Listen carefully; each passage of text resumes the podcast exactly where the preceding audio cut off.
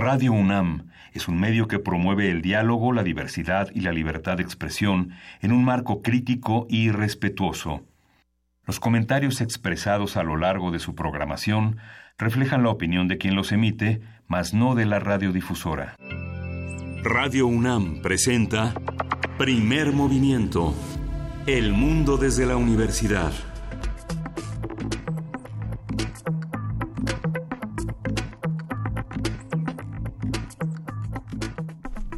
Hola, buenos días. Hoy es 10 de diciembre, lunes, son las 7.05 casi de la mañana en la Ciudad de México. Buenos días, Luisa Iglesias, ¿cómo estás? Miguel Ángel Quemain, los extrañé muchísimo. Jefa de información, Juana Inés de esa, muy buenos días. ¿Cómo amaneces hoy? Bien, Luisa Iglesias, este, bien, pues con esta ciudad fría. Ay, sí. Tenga cuidado y ya se empieza, no solo se empieza a sentir diciembre, sino se empiezan a sentir... Eh, ¿Los peregrinos? Los peregrinos y eh, el caos en el que se puede convertir esta ciudad si no hay acuerdos políticos, ¿no? yo hice una serie de, una lista de quién ganó y quién perdió este fin de semana. Eh, ¿En términos de qué? De todo, en general. Los Pumas. A ver si empieza con perdieron los Pumas, pero a ver qué les a ver si, si si empatamos en esta en esta serie de dudas. A ver, perdieron los Pumas, pero ganaron los Raiders. Perdieron los Pumas, pero ganó River. Perdieron los Pumas, pero ganó el Cruz Azul. Perdieron los Pumas, pero ganó Martéric Alonso en Puebla. Eso yo creo que es una noticia interesante. Perdieron los Pumas y, y, ganó... Pues ahí habría que preguntarse si ganó la democracia o el fraude electoral. Creo que es una, una duda de qué fue lo que ganó o si todos perdimos. ¿Y qué pasó con nuestra confianza en el tribunal? Que ya después por sí venía mermada. A ver, eh, perdieron los Pumas, pero ganó Nadia Murad y Denis Mukwege, que hoy están obteniendo justo ahora, o por lo menos hace unos, unos minutos, su premio Nobel de la Paz en Noruega. Creo que eso es una de las buenas noticias en contra de la violencia sexual, como para combatir las muchas violencias que hay en el mundo. Eh, ¿Qué más? Pues no, lo demás todos perdimos. Ah, no, ganó la Suprema Corte. Bueno. En su ley de remuneraciones, hasta ahora. sí. habrá que ver, porque finalmente toma una medida este, frena una ley si hubiera sido eh, si hubiera sido eh, si colocáramos el mirador desde otro punto de vista la medida fue bastante autoritaria no digamos que tenemos el poder de hacerlo este lo hacemos no no estamos de acuerdo y lo hacemos sin ponerlo a discusión yo creo que la el desprestigio en que la asume ahora Andrés Manuel López Obrador. Eso fue este, muy fuerte este fin de semana. Es, es, es, muy lamentable porque eh, es incrementar la pérdida de la confianza en un poder muy importante para hacer justicia.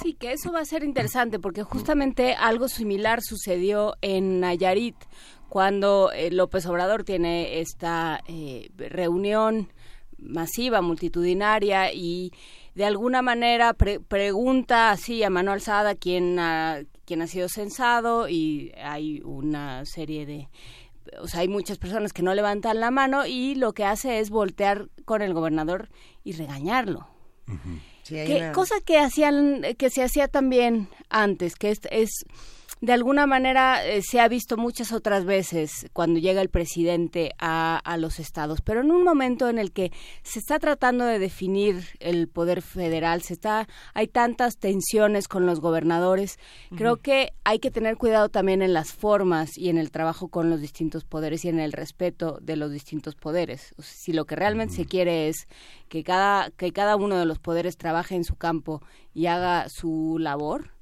y fortalecer a cada uno de los poderes, creo que la, la relación con el Ejecutivo Federal y la y la forma en que el, el Ejecutivo Federal pida cuentas también tendrá que ser distinta.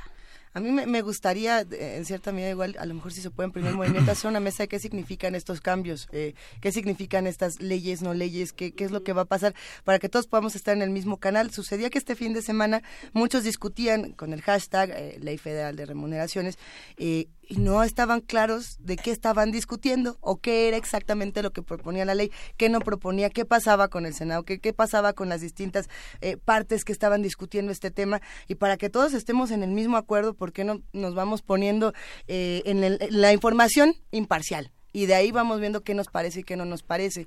Eh, porque sí, la pelea este fin de semana en redes sociales fue brutal, eh, todos contra todos. Entonces, ¿qué hacemos para ya no pelearnos entre nosotros, sino vigilarlos? A ellos. Tenemos un programa lleno de información. Eh, gracias a los que nos escriben desde tan temprano en arroba P Movimiento y Diagonal Primer Movimiento UNAM.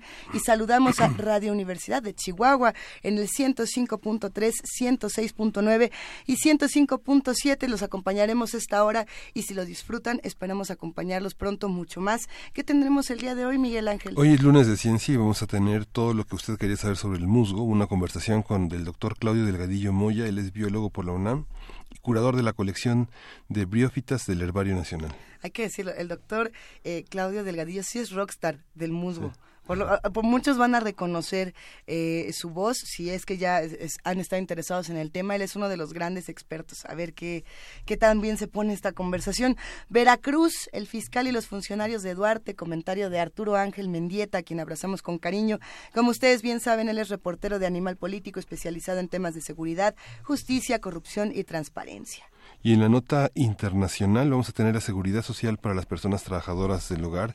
Es una causa de trabajadoras del hogar que ha emprendido nosotros. Es, vamos a tener la presencia de Andrea Santiago Páramo, ella licenciada y maestra en filosofía por la UNAM. Poesía necesaria, eh, me toca a mí esta mañana, ya extrañaba la poesía necesaria. No sé qué será bueno. Yo estaba pensando en poetas de Puebla, pero ¿qué poetas tenemos en Puebla? Digo, porque me quedé pensando en lo de Martérica Alonso. Y Moreno Valle no es poeta, ¿verdad? No. ¡Qué miedo! Hay que buscar. logró, la metáfora.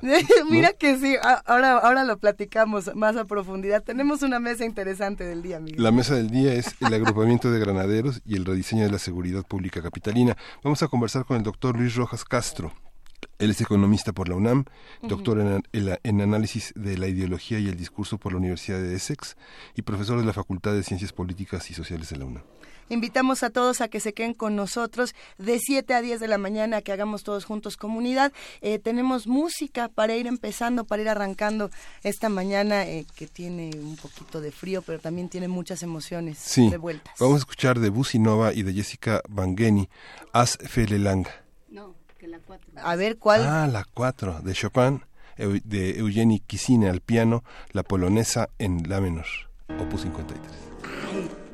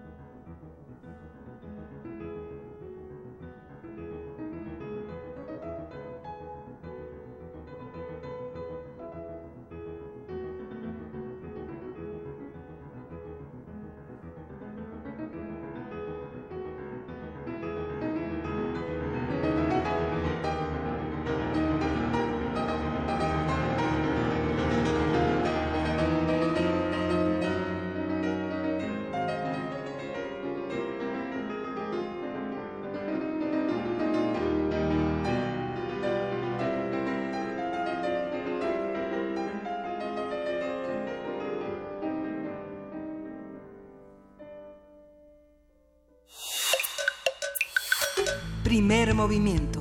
Hacemos comunidad. Lunes de Ciencia. Los musgos, segundo grupo más importante dentro de las plantas verdes, son plantas pequeñas que no cuentan con tejido vascular o leñoso y que para crecer necesitan un ambiente temporalmente saturado de agua que permita completar su ciclo de vida. En todo el mundo existen alrededor de 19.900 especies de musgos y en México se reconocen 980. Pueden vivir en ambientes muy variados, desde altas montañas a nivel del mar, selvas húmedas y hasta zonas áridas, por no decir en el baño de su casa si usted no está muy atento. Eh, sin embargo, durante estas épocas, el musgo es arrancado de su ecosistema en grandes cantidades para cumplir con funciones decorativas dentro de los hogares. Vamos a hablar sobre esta especie, cómo se clasifica y cuáles son sus características, así como las consecuencias de su protagonismo en ciertas tradiciones navideñas. Está con nosotros el doctor Claudio Delgadillo Moya, él es egresado de la licenciatura de Biología en la UNAM maestro por la Universidad de Tennessee y doctorado por la Universidad de Duke en Estados Unidos. Es investigador de la UNAM desde 1973 para la investigación en briófitas, musgos, autor de artículos científicos y libros técnicos. También es curador de la colección de briófitas del Herbario Nacional. Bienvenido, doctor. Muchas gracias. ¿Qué, ¿Qué es el musgo? Antes de que empecemos a hablar de dónde está, por qué lo quitan, por qué lo ponen, ¿qué es?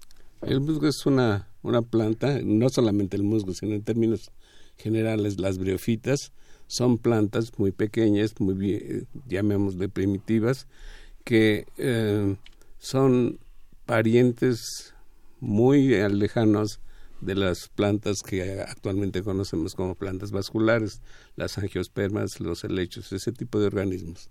Son plantas eh, terriblemente antiguas, alrededor de 400 millones de años o más, que eh, fueron de los grupos de organismos que primero se establecieron en, el ambiente terrestre, de tal manera que estaban por un lado relacionados con los grupos acuáticos y por el otro lado con los grupos de vida aérea.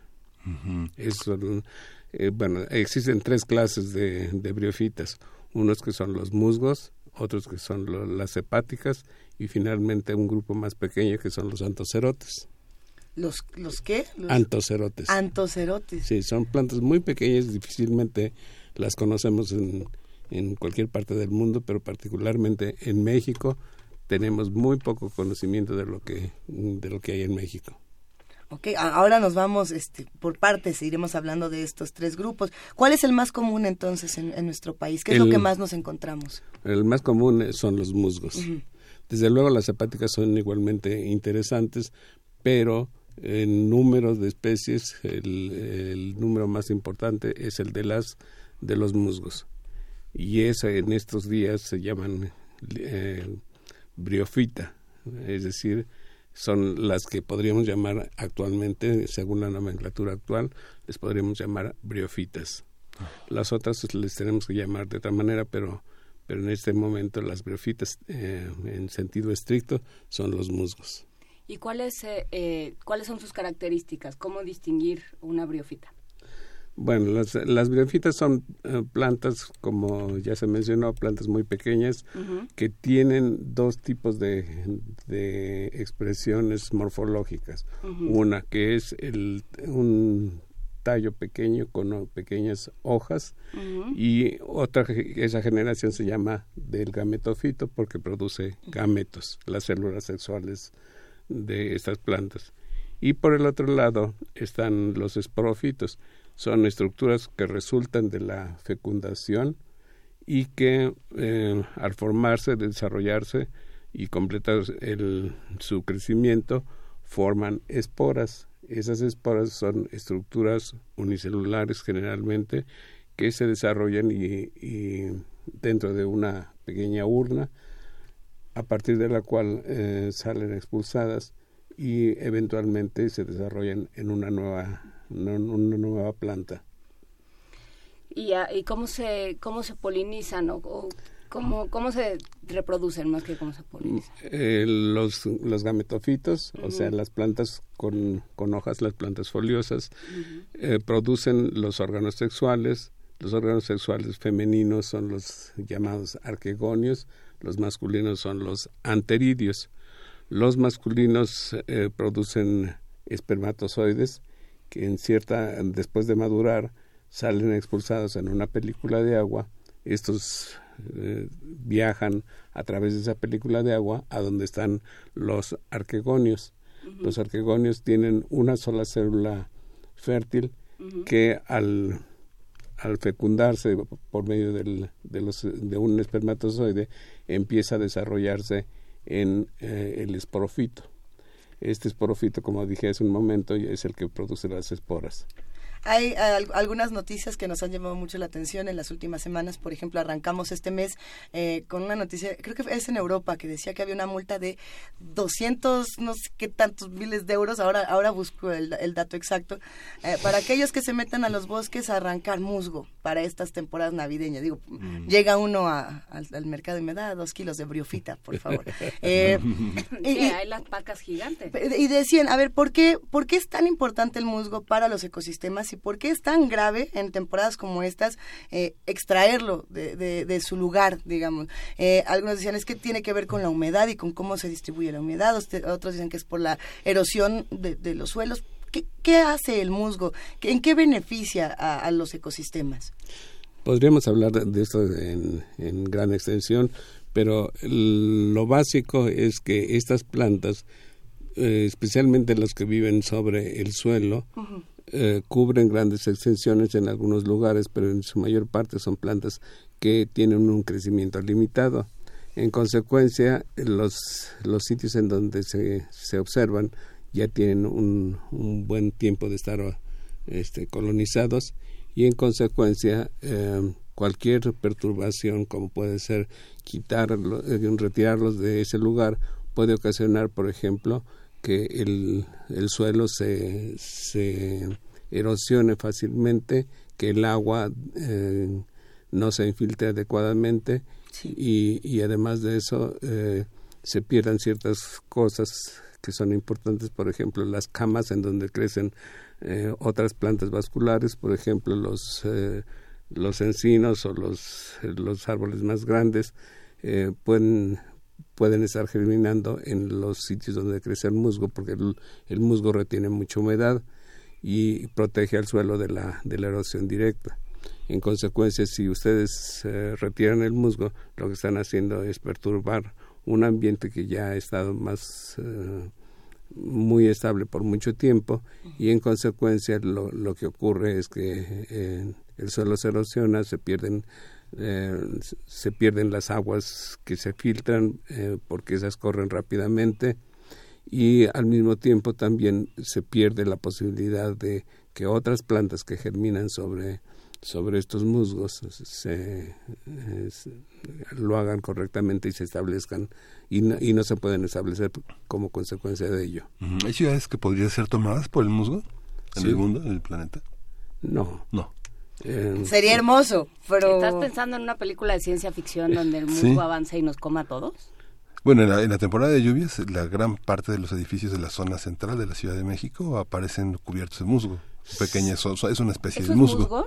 Sí, existen, existen sitios en donde se pueden presentar los musgos, pero los musgos generalmente son de crecimiento extremadamente lento. Sí, sí aparecen y forman pequeños manchones sobre las sobre los edificios, sobre, las cubiertas eh, hechas por el hombre, pero no es al, punto de que crezcan y cubran una superficie enorme, tan grande en poco tiempo, ¿no? El, uno de, las, de los problemas ecológicos es que al retirar los musgos de cualquier lugar lo que, lo que hace uno es interrumpir un proceso que normalmente toma muchísimo tiempo de, para establecerse. Un musgo no crece más allá de, en el mejor de los casos, de unos cuantos centímetros al año y en consecuencia no podría ocupar una, una, ciudad. como se menciona. Al contrario, las ciudades podrían tomar y apoderarse de, del musgo y acabar con él. Eh, ¿Qué pasa con las leyes? Eh, ah, muchas le están echando la culpa al, al nacimiento, decía. El nacimiento tiene la culpa de que el musgo se acabe. Eh, más que eso, parece que nosotros que lo compramos somos los que estamos eh, acabando con los ecosistemas y metiéndonos en ciertos problemas. Pero, por ejemplo, a ver, el artículo 155 de la Ley General de Desarrollo Forestal Sustentable habla de que está prohibido extraer suelo o realizar cualquier acción que comprometa la regeneración y capacidad productiva de los terrenos. Eh, estas leyes protegen, las leyes que tenemos actualmente, ¿realmente protegen la biodiversidad? ¿O tenemos leyes que se pueden eh, perforar como queso gruyere? Mire, eh, esencialmente yo no estoy preparado para ese tipo de comentarios. Sin embargo, creo que eh, hablando del musgo, no existen leyes que lo protejan realmente. Primero, porque no sabemos qué es lo que tenemos. Nosotros hablamos de que tenemos el dato que se dio, el dato que se dio hace un momento es, es un dato de hace dos tres años. Actualmente después de haber trabajado un poco más tenemos casi mil especies de musgos identificados para México. Pero el, el problema es que todavía no los podemos situar en todavía no sabemos exactamente cuál es la distribución de estos musgos. ¿por qué? porque no hay la suficiente fuerza de trabajo para saber en dónde se encuentran y, qué hacen en todo el resto del país. Entonces, e, eso es lo primero que tenemos que saber, en dónde se encuentran, qué hacen y, y cuántas especies en realidad tenemos, no solamente de musgos, sino de páticas y de antocerotes. Eh, la segunda cosa que tenemos que, que, saber es de qué manera eh, podemos protegerlos. Y la mejor manera de, de hacerlo es identificando los ambientes en donde crecen. Y, aquí sí lo sabemos y lo sabemos bien, que todos los tipos de vegetación en México han sido abusados, han sido maltratados y eh, mucho de la diversidad, tanto de musgos como de otras briofitas, así como la diversidad de otros organismos, ha sufrido enormemente porque estos, estos tipos de vegetación se han eh, arrasado eh, por, diversas, por diversas razones. Es que eso creo que es muy importante. Además, en un momento en el que eh, cada quien se dirige a su mercado, a su vivero de confianza y dice, deme dos kilos de musgo, como decía Luis hace rato, porque, porque ahora sí me voy a lucir con mi nacimiento. ¿Qué tuvo que pasar para que esos dos kilos de musgo, por decir una cantidad, llegaran hasta ese mercado? Pues primero que nada tuvo que el campesino o la persona que colectó esos esos materiales tuvo que desplazarse eh, de su sitio de, origen a los sitios en donde se producen o donde crecen estas plantas. En segundo lugar, em, buscar los sitios en donde están mejor representados y tercero, eh, hacer los cortes y llevarlos al mercado. Esto no es la tarea de, de una sola persona, sino de un conjunto de personas que se benefician de, este tipo de actividades. Eh, pero pero pensando en, en qué tuvieron que hacer las especies no humanas, digamos, ¿cuánto tiempo les tomó, cuánto tiempo le toma a una briofita, eh, biofita crecer de esa manera? Eh, es, es difícil decirlo, pero hace un momento dije de una manera muy general que una briofita no eh, toma varios años para alcanzar cierto tamaño. las, las briofitas, en particular los musgos, pueden, pueden tener dos tipos de crecimiento principal. Uno que es un, eh, un crecimiento postrado de ciertas especies y otras especies tienen un crecimiento erecto.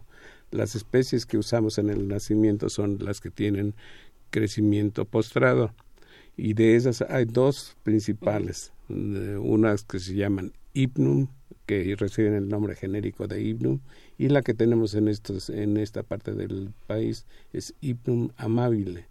Hypnum amabile crece formando carpetas que cubren extensiones respetables en términos del, del musgo, eh, digamos, en, un, en una zona no perturbada puede crecer cubriendo varios metros de, de terreno.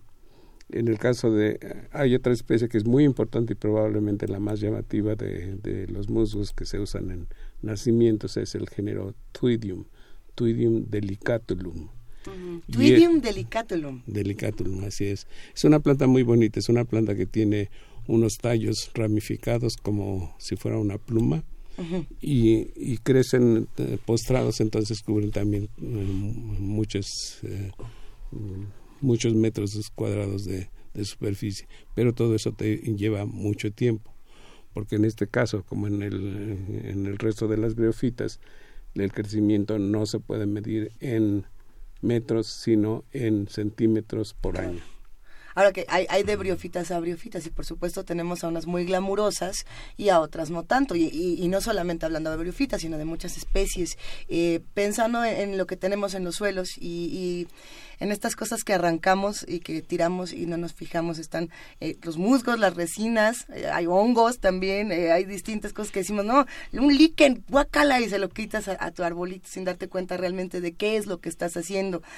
estábamos diciendo hace un momento el tema de, de las multas. En Europa llegan hasta 200 mil euros. En México, por ejemplo, llegan hasta un millón de pesos, 600, un millón 612 mil pesos. Este dato nos lo comparte Vania Nuche. Le mandamos un, un abrazote. Pero ¿qué pasa si no conocemos estas especies? Esto solo se queda en números. Exactamente. Tenemos, ay, no me vayan a multar por arrancar el, el honguito, el musguito, lo que sea. Eh, ¿En qué momento nosotros tendríamos que sensibilizarnos sobre todas estas especies? ¿Y cómo lo hacemos? ¿Qué hay para sensibilizarnos? ¿Hay especies, investigaciones, eh, exposiciones? ¿Qué hacemos? Bueno, lo primero que tenemos que hacer, como dije, es saber lo que tenemos. Una vez que ya sabemos lo que tenemos, cuáles cuáles son las especies que son realmente importantes para cierto tipo de actividades. En este caso estamos hablando de los musgos de Navidad. Eh, yo creo que es criminal, hasta se podría decir criminal, el remover un musgo que está dándonos servicios ecológicos muy importantes si estamos hablando de que cubren superficies en donde em, retienen el agua, donde filtran el agua y permiten que los que corra libre, em, que no corra libremente, sino que la retienen, la, la infiltran y entonces el agua sale clara en, el, en los manantiales. Ese es un servicio que podríamos eh, llamar importantísimo para las comunidades vegetales y para el hombre y que desde luego debiera de ser penalizado si, si se hacen las cosas correctamente, es decir, si no se remueve el musgo de, de sus sitios de crecimiento.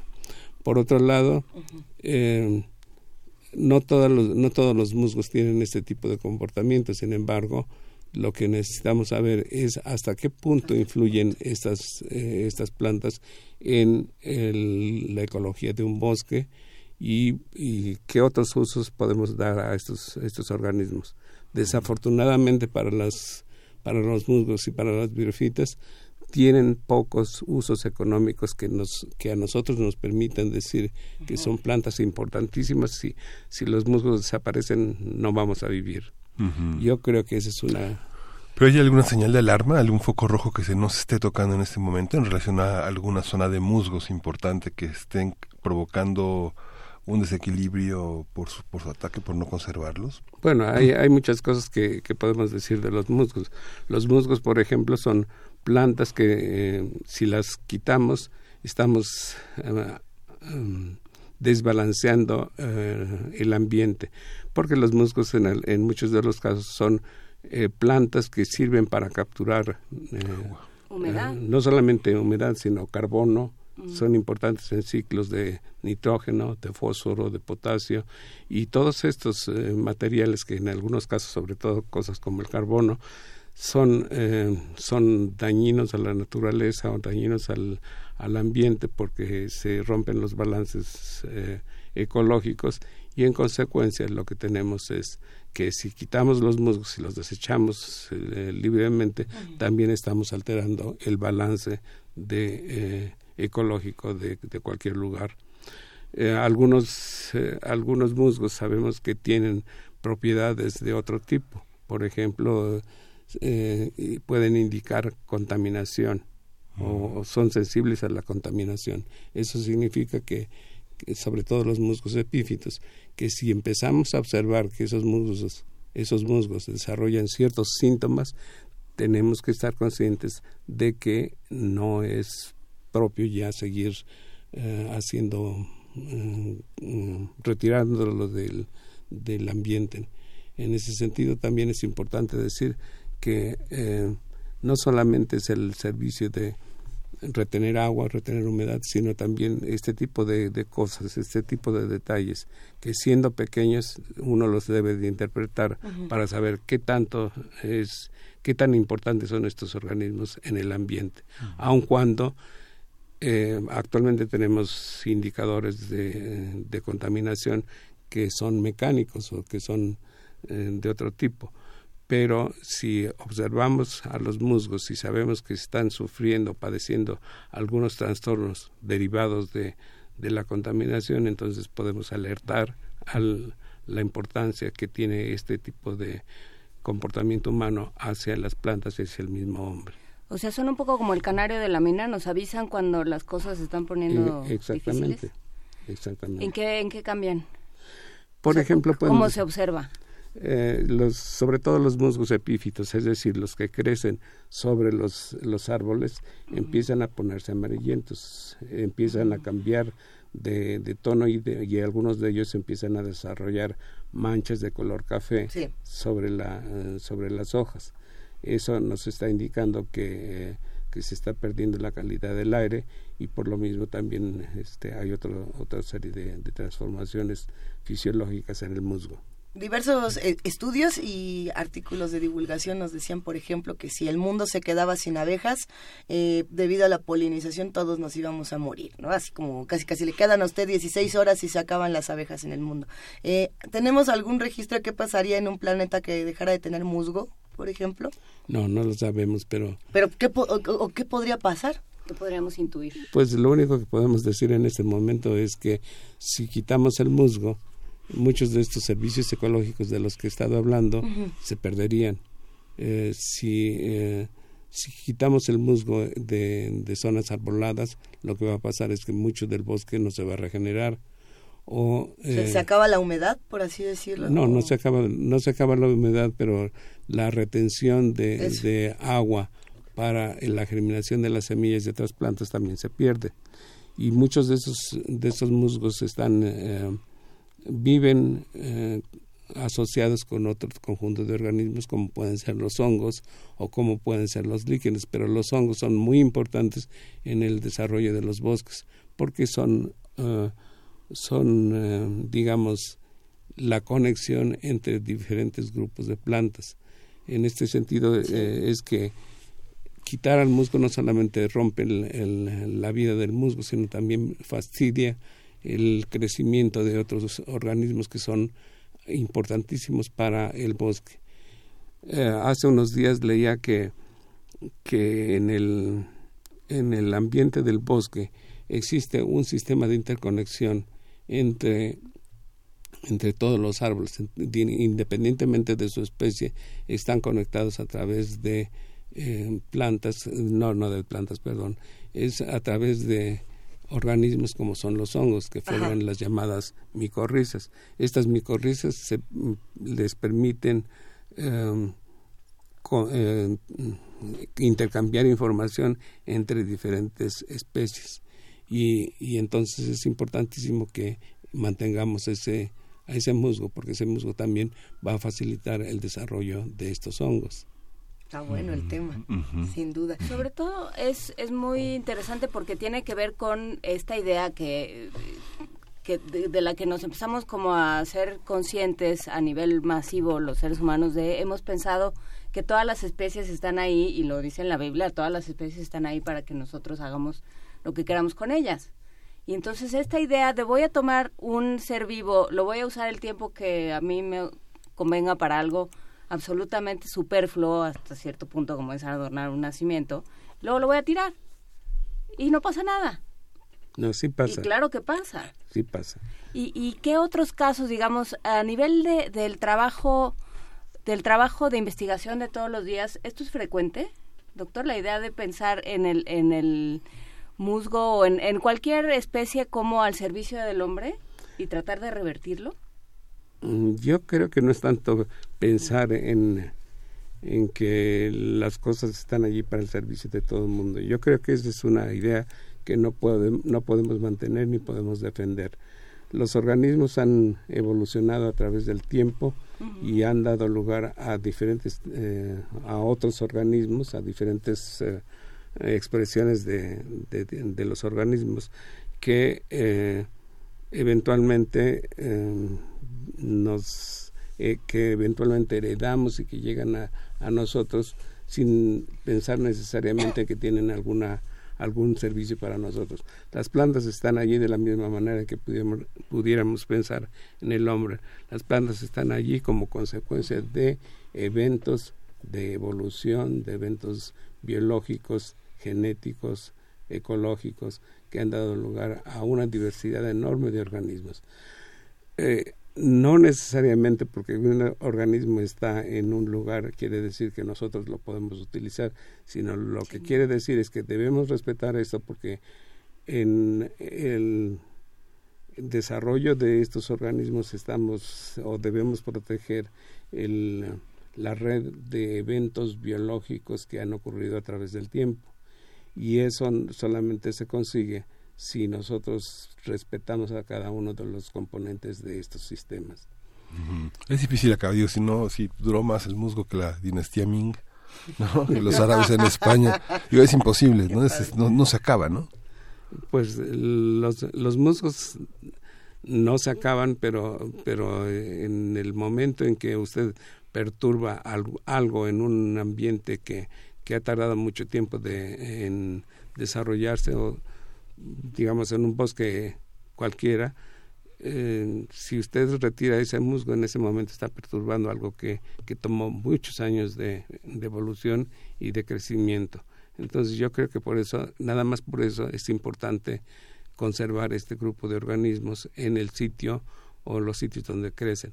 Eso no significa que el hombre no debe de utilizar su ambiente, pero lo debe utilizar racionalmente.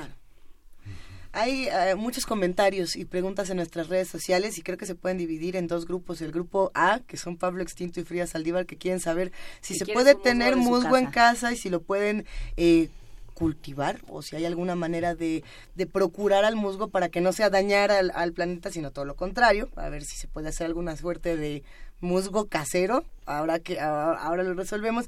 Y el otro grupo que son eh, Marjorie y Rosario Martínez, que están diciendo el tema de qué va a pasar con todo el musgo que ya está en los mercados, que se está vendiendo de manera ilegal a, todas luces y que nadie está haciendo nada al respecto. Eh, ¿Por cuál nos vamos primero? ¿Musgo casero o...? Podemos hablar brevemente del musgo casero. Es, es difícil eh, cultivar el musgo porque eh, no, no tenemos ningún conocimiento de horticultor para decir esto es lo que se debe hacer. Sin embargo, sabemos que como consecuencia de de muchos de muchos trabajos en algunas culturas hay mecanismos para producir eh, musgos que eventualmente puedan utilizarse para los servicios eh, de un de una casa, de un domicilio, de un edificio, etcétera, ¿no? Por ejemplo, en, Japón se saben de la presencia de, de jardines o perdón, de la preparación de terrenos en donde eh, ponen selectivamente algunos musgos y estos tienen un, ofrecen un paisaje eh, precioso. ellos tienen una tradición de eh, cultivo de, de, musgos que son eh, que es antiquísimo y en consecuencia ellos saben muy bien qué tipo de organismos pueden seleccionar para hacer este cultivo. En el continente americano y en Europa, eh, en algunas ocasiones se ha, tratado de utilizar este musgo o de cultivar el musgo eh, siguiendo la tradición de los japoneses, incluso también de los chinos. Pero el problema es que eh, no, no sabemos exactamente cuáles son los requerimientos de cada una de las especies que habitan en un lugar determinado. lo, que, lo que sí se puede decir es que uno puede aplicar remedios generales a un problema como es el cultivo de los, de los musgos. Uno pudiera cultivar eh, eh, en terrario, hacer los preparativos para cultivar cierto tipo de musgos. Sin embargo, también hay que, hay que considerar que aún en terrarios es difícil hacerlo porque uno tiene que tener cierto conocimiento básico uno no puede regar al musgo con el agua de la llave. ¿Por qué? Pues porque en, nuestro ambiente el agua tiene cloro y el cloro eventualmente mata al, musgo. Entonces, ¿con qué podemos regar al musgo? Con agua destilada. Ah, ok. Está, complicado, pero ¿Y si no tiene la mucha agua?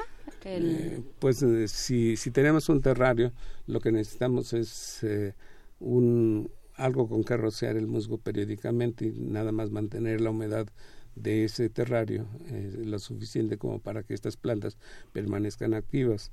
No puede dejarla en la oscuridad porque son plantas fotosintéticas, es decir, tienen clorofila y esa clorofila eh, es la que les permite a estas, estas plantas desarrollarse convenientemente. Si usted las pone en la oscuridad, la planta no puede. No tiene con qué. No tiene Literalmente. Ah, deberíamos hacer un taller de cómo cultivar musgo. Hay que echar el agua para planchar, ¿no? ¿Eh? El agua para planchar es, es, un agua sin, sin, ninguna sal, sin ninguna... Yo creo que ese, ese, podría ser el, el camino. De otra manera, pues el musgo eh, también hay que seleccionar las, las especies. En este momento yo no sabría decirle cuáles especies se pueden seleccionar, pero si usted está interesado, por ejemplo, en el musgo de, del, eh, de la Navidad, el que se usa frecuentemente en Navidad, lo que usted puede hacer es tomar esa planta, de, eh, sobre todo la, la, que va a tirar a la basura después del, de la Navidad, lo que puede hacer es tomarla entre las manos, eh, fragmentarla, este, frotando. Molerla con la mano. Molerla con la mano. Y eso es extenderlo sobre una superficie que les permita a estos. Eh, cada una de estas células, cada uno de estos, de estos fragmentos es eh, un fragmento que puede desarrollarse en una nueva planta. En consecuencia, si ustedes espolvorea esto sobre una superficie, allí mismo pueden crecer estas... Eh, está buenísimo. Como, o sea, el, musgo que, que, usamos para el nacimiento, ya que ya está en las casas y que ya este, tal vez ahorita los están viendo con, con horror nuestros, nuestros radioescuchas, puede tener o puede seguir viviendo. Puede seguir viviendo siempre, siempre y cuando, ¿qué? Se le, se le pongan las condiciones adecuadas, como son de humedad, de temperatura y de luz correctas.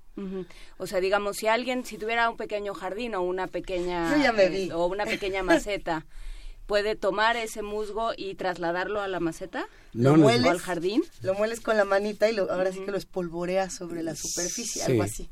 Sí, nada más que eh, digo, los musgos como cualquier otra cosa, como cualquier otra planta, necesitan ciertas características del ambiente y no todos los musgos tienen las mismas respuestas.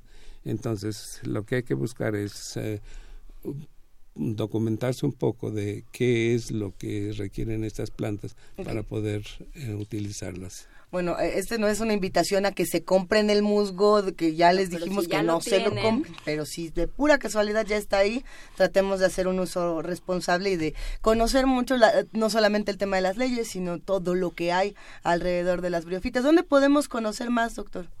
Hay diferentes fuentes. en, desde luego las fuentes eh, electrónicas digitales son magníficas en México. Tenemos varios sitios en, eh, que, que, hablan de, de los musgos. Eh, yo sugeriría, entre otras cosas, este, en el Instituto de Biología tenemos un sitio que se llama Biología Mexicana en el cual hay alguna información sobre las características morfológicas del, del organismo, pero también hay otra información sobre dónde viven, cómo crecen, cómo se distribuyen, etcétera. Y desde luego eh, hay bibliografía en la que uno puede apoyarse para saber qué hacen los musgos o qué hacen las briofitas y eh, en dónde crecen en otras partes del, del país o del mundo y otro otro tipo de información eh, técnica que en, este momento no es, relevante este tema que estamos platicando pero que sin embargo puede ser útil para los eh, para las personas que estén interesadas más seriamente en el en el grupo A ver, yo ya me metí a www.ib, Instituto de Biología.unam.mx y me metí al apartado de colecciones, por ejemplo. Nada más para los que estén interesados, sobre todo en la parte visual, y porque siento que muchos eh, son admiradores de, de, la, imagen eh, de los musgos y de las briofitas. Está la colección de briofitas, por ejemplo, para que puedan adentrarse un poco. La colección de líquenes, ¿no? Está distintas colecciones y espacios para investigar. Creo que es un portal bastante rico que no muchos tenemos... Eh, tan, tan fresco y que deberíamos empezar a, a utilizar mucho más, doctor. Sí, ese, ese es el portal del Instituto de Biología y, y, particularmente del Herbario Nacional. El Herbario Nacional que tiene información sobre todos los grupos de vegetales más importantes en el país y desde luego eh, es un sitio en donde se da información sobre las características y el y la abundancia o la diversidad de estas plantas en el país. ¿Con qué reflexión final nos quedamos? No arranque el musgo, no, no, eh, obsérvelo bien. ¿Cuáles serían las recomendaciones? Pues mi recomendación principal es que ¿para qué quieren el musgo si el musgo no, eh, no es un recurso que, que, mm, que sea importante para la, la, tradición del nacimiento? Si, si no mal me acuerdo, en, eh, en los sitios bíblicos los musgos no, eh, no son, más bien no son sitios arbolados, no son sitios eh, terriblemente este, llenos de vegetación. Como Belén no estaba cubierto de musgo, eh, nos han mentido. Póngale este piedritas. póngale piedritas, póngale pajita. Arena. arena, exactamente. Y olvídese, olvídese del musgo. Mm. Olvídese del musgo. El musgo está mejor en los sitios en donde crece de manera natural. Esa sería mi recomendación. Y yo me quedo con el adjetivo criminal de utilizar el, el musgo en, en los nacimientos. Porque, hay, porque sí, eh, de alguna manera, pues sí es un crimen, es darle la vida a una, a una especie que ni la debe ni la teme, ¿no? Así es. La otra también sería repensar, y, y eso ya quedará para consideración de cada que, del que nos escuche, qué tanto afectamos o no con este tipo de tradiciones, qué tanto nos gustan, qué tanto no nos gustan, porque bueno, también están los que dicen no corte árbol eh, natural, ponga sintético, y están los que dicen pues yo prefiero natural porque si el sintético hace más basura. Eh, siempre hay dos lados en, en estas discusiones, pero es importante entender qué estamos haciendo cuando quitamos el musgo de donde lo tenemos, qué estamos haciendo cuando cortamos un pino que estamos haciendo cuando eh, metemos una u otra cosa, si elegimos el plástico, cuáles son las consecuencias. Solo hay que tomar decisiones 100% informadas, doctor. Así es. Muchísimas gracias por acompañarnos. Como ustedes saben, él es el doctor Claudio Delgadillo Moya. Él es egresado de la licenciatura de Biología en la UNAM y como ya también les contábamos, es curador de la colección de briofitas del Herbario Nacional. Nos da muchísimo gusto, doctor. Muchas gracias por Muchas Gracias. Y nos vamos a ir de esta conversación con música eh, llena de musgo, llena de briofitas. ¿Qué vamos a escuchar? Vamos a escuchar de Femi Kuti Bang Bang Bang. said,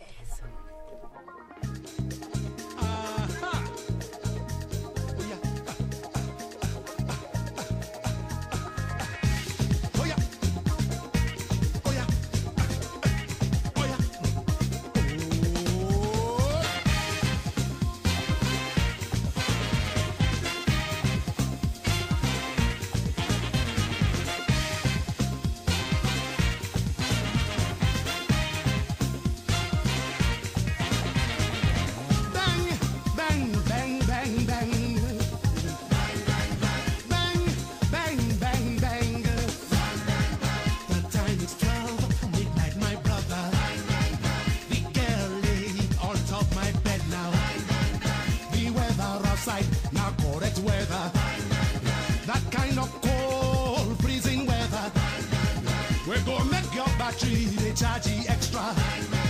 I say everything the correct order. The girl fine, I mean she's so fine, no. Her body, kai, na wahala. Anya, she just makes me wonder. Her breast be like you don't love Maria. I say everything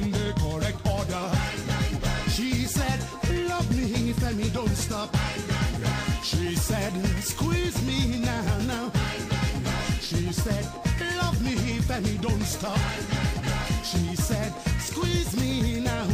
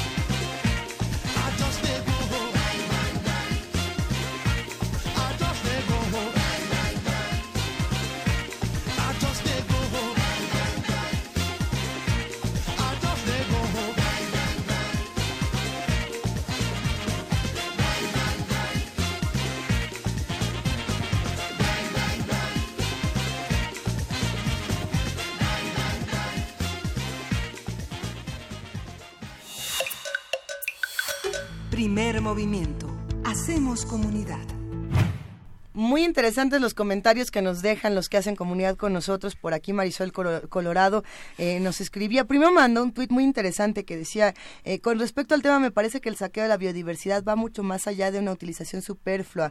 Por ejemplo, el musgo es una forma en la que la gente completa su ingreso. Eh, le pedimos que ampliara un poco el comentario porque suena interesante lo que estaba comentando y nos dice, para muchas comunidades, sobre todo ejidos, no tienen otra forma de ingreso y el musgo representa una entrada económica. No quiero decir que esté bien, eh, esté bien que se saquen, pero que se saquen. A ver, pero esta gente necesita tener una forma de trabajo remunerado, es un tema complejo.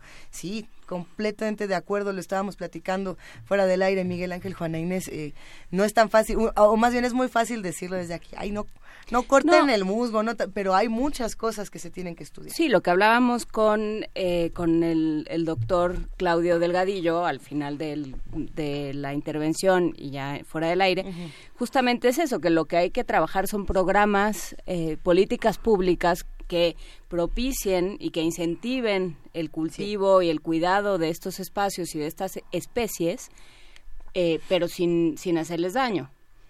Creo que, o Como sea, el sin tema de arrancarlas, reforestar. con- como el tema de reforestar, como eso que hemos hablado con, eh, con los científicos que se ocupan del estudio de los bosques, ¿no? que realmente esa comunidad que vive o esos ejidatarios que viven en ese espacio donde crecen las distintas especies, tengan algún incentivo para cuidarlas y para que eses- esas especies sigan ahí y no y no quitarlas de su, de su lugar porque ocasionan no solo las afectas a ellas sino ocasionan un, una reacción en cadena en todo el ecosistema Hay distintas propuestas para los que ya en este 10 de diciembre tienen ganas de poner nacimiento o arbolito de Navidad. eh, si es que tienen ganas de hacerlo, Mayra Elizondo nos dice, yo votaría por ponerse creativos con el nacimiento y no usar seres vivos. No sé a qué te refieres con usar seres vivos, así como no poner animalitos de... O sea, yo nunca pongo No, seres bueno, vivos en mi el nacimiento. musgo es un ser vivo Ah, ok. Es Es que yo dije, ya no le pongo Luisa. vaquita de barro. o que, sí, no usar este tipo de, de, de seres vivos, o de plano no ponerlo, pero tal vez eso sea muy grinch, nos dice. Eh, por aquí nos estaban diciendo, que creo que fue Rosario Martínez, que compren pasto sintético en lugar de musgo. No, O Porque llevar luego, sobrinos ¿qué de con- pastorcitos. Oye, pero en, en defensa de, los un- plásticos, puedes poner un bonito, o sea, o puedes usar material de reuso. Yo, yo, no, yo no quiero defender, ay, compren compre cada nada. año plástico, ya, ¿no? Pero si tiene uno su arbolito de Navidad o su pasto sintético y lo guarda y cada año lo vuelve a utilizar, entonces sí estamos haciendo la... ¿cuánto? Eran tres R's. Hay que nos escriba Marjorie y nos diga cuáles eran. Reuso, Reciclaje, reciclaje y re... redu- re- re- reducir. reducción, Reducir. reducir, Reducir. reusar y reciclar. Ah, pu- pues, pues, reusar sería una de ellas, ¿no? Si guardamos estos eh, O árboles... si utilizamos material de desecho. Como Yo creo que una botella de agua podría ser un arcángel Gabriel. Me vas Si a mandar la ahí. foto de ese arcángel. Hay muchas cosas que platicar, pero ya son las 8 de la mañana, así que vamos a una pausa. Despedimos a los amigos de Chihuahua. Gracias por escucharnos esta mañana. Nos escuchamos mañana de 6 a 7 o de 7 a 8. O de, o- ¿A qué hora nos escuchan? Es de 6, De seis a siete de de ellos. a 7 de ellos, de 7 a 8 de nosotros. Vamos a la pausa y ya regresamos a la segunda hora de primer movimiento. Síguenos en redes sociales. Encuéntranos en Facebook como Primer Movimiento y en Twitter como arroba PMovimiento. Hagamos comunidad.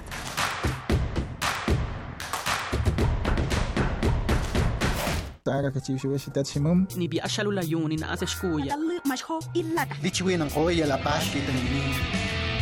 Las lenguas originarias de México en voz de sus hablantes. Calme Cali. Tercera temporada.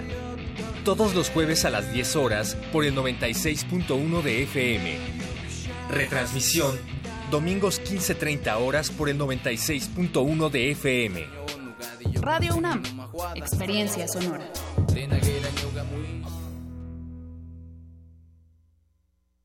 En este espacio no nos reservamos el derecho de admisión.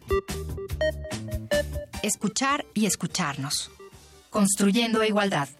Aquí hay lugar para todas y todos, así que ponte cómodo y hablemos libremente de género.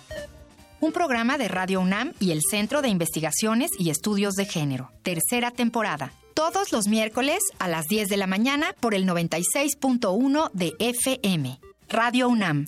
Experiencia sonora. En 30 años, el mal manejo de los recursos naturales ha acabado con el 26% de nuestros bosques. Tan solo entre 2010 y 2015 perdimos 91 mil hectáreas de bosques cada año. La ventaja es que ahora con la nueva Ley General de Desarrollo Forestal Sustentable se cuidarán mucho más y mejor nuestros bosques y selvas. Algunos beneficios son que se le pagará a los propietarios de los bosques para cuidarlos y conservarlos. ¿Y de quién creen que fue esta propuesta? Sí, del Partido Verde.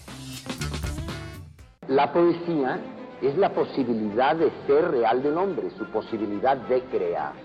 Próximamente, en tu bocina más cercana, la exhibición sonora de una de las plumas más oníricas de la literatura mexicana. Es decir, lo que legitima nuestra condición de hombres es lo poético, sea en palabra, sea en artes plásticas, sea en actitudes humanas. Juan José Arreola en tres actos. Miniserie sobre el amor universal a la palabra a 100 años del nacimiento del juglar. Lunes 10, martes 11 y miércoles 12 de diciembre a las 11 horas por el 96.1 de FM. Todavía no termina 2018. Todavía es tiempo de celebrar a Juan José Arreola. Radio UNAM. Experiencia sonora. Queremos escucharte. Llámanos al 55 36 43 39 y al 55 36 89 89.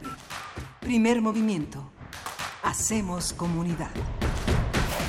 Gracias a todos los que están haciendo comunidad con nosotros a las 8 de la mañana con cuatro minutos. Eh, sí, nos han llegado tweets muy interesantes, comentarios, eh, saludos a papachos. Miguel Quesada, por ejemplo, dice que se interesó muchísimo en el tema, que si podemos compartir la liga para entrar al Herbario Nacional. El Instituto de Biología eh, tiene eh, la liga directamente, es www.i B como Instituto de Biología y b.unam.mx.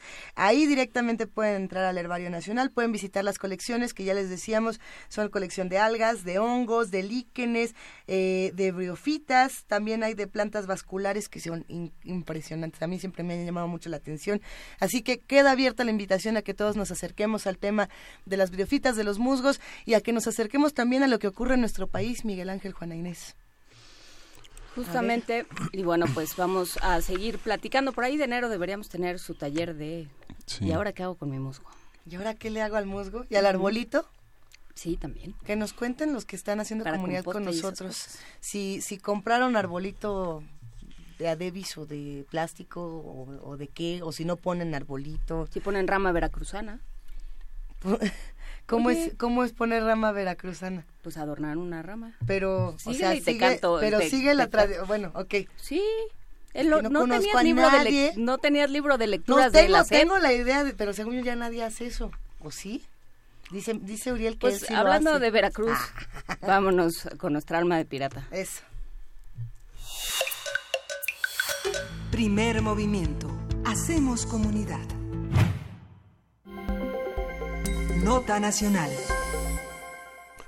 La semana pasada, cuatro exfuncionarios del gobierno de Javier Duarte, procesados por presunto desvío de recursos y desaparición forzada de personas, abandonaron la cárcel gracias a la obtención de amparos. Entre los exfuncionarios que quedaron en libertad está el ex jefe de policía Arturo Bermúdez, de quien hay pruebas sólidas por el saqueo y las desapariciones, de acuerdo con lo que declaró la Fiscalía de Veracruz. Otros funcionarios, como el ex fi- fiscal Luis Ángel Bravo, también están a punto de quedar en libertad. Jorge Winkler, el fiscal de la entidad que encabezó los últimos dos años de los procesos de los 50 exfuncionarios o artistas, incluyendo los que salieron libres, ha enfrentado duras críticas en cuanto a su labor y las fallas de las investigaciones, por lo que el jueves pasado se aprobó una reforma en la que se otorga al legislativo de la entidad remover al fiscal general del Estado, Jorge Winkler. Y bueno, vamos a platicar con Arturo Ángel Mendieta, reportero de Animal Político, especializado en temas de seguridad, justicia, corrupción, transparencia. Eh, vamos a hablar de qué está pasando en Veracruz. Eh, sabemos que tienes poco tiempo, querido Arturo Ángel, te mandamos un gran abrazo. ¿Cómo estás? ¿Cómo están? Muy buenos días, ¿no? Un gusto estar con ustedes. Mira, para, para que no se nos vaya eh, el tiempo, cuéntanos Sí. qué pasó, qué está pasando en Veracruz y cómo lo podemos entender. Eh, bueno, mire, yo, yo les diría que es otro episodio más, tal vez este de mayor eh, virulencia política, digámoslo así, eh, eh, de, de, de la falta de autonomía real que tienen las fiscalías en nuestro país, ¿no? Es decir, hace de unos años para acá se reformaron las leyes en diversos estados de la República, no en todos, en Ciudad de México, por ejemplo, aún no, estamos en esas, pero y a nivel federal también estamos en esas, pero pero en muchos estados del país se ha venido trabajando en reformas justo para separar a, lo que antes se conocía como pro- procuradurías del poder ejecutivo y que tengan cierta autonomía técnica y de gestión, ¿no? Y se les ha llamado fiscalías generales. Fue el caso de Veracruz, es una reforma que ocurrió en el gobierno durante el gobierno de Javier Duarte, eh, desapareció la procuraduría como tal y se llamó fiscalía. Sin embargo, hay que decirlo y es algo que han señalado algunos, eh, pues varios expertos, ¿no? En el tema y, y que además se aprecia a simple vista, pues la verdad es que han sido cambios de membrete, ¿no? Este, han encontrado los gobernadores y es el riesgo que también enfrentamos a nivel nacional. eh, eh, han encontrado los gobernadores la forma en colocar a las personas pues de su equipo o a su conocido o a su preferido como fiscal general. Esto se debe normalmente a que eh, un gobernador llega con una fuerza importante en el Congreso el gobern- el, eh, y el gobernador saliente normalmente lo hace debilitado y más cuando es de un partido contrario al que al que un partido político contrario al que al que está llegando y entonces pues los fiscales eh, optan por renunciar pasó en el caso de, de Javier Duarte insisto cuando él se va pues su fiscal Luis Ángel Bravo pues renuncia se le cuestionó en, ese momento oiga pero usted ya es un fiscal autónomo este eh, su cargo es por nueve años y dijo Luis Ángel Bravo no sí pero yo entiendo también la lógica política y en fin renunció no y ahora es uno por cierto de los de los procesados por desaparición forzada. Eh, pero lo que está pasando ahora en Veracruz es que pasó el gobierno de Miguel- Miguel Ángel Yunes que fue un gobierno muy corto de solamente dos años porque era una especie de transición y el fiscal que él pone que es Jorge Winkler que de nuevo él, el propio Jorge Winkler es un ejemplo de la falta de autonomía porque Jorge Winkler era el abogado de Miguel Ángel Yunes para varios casos.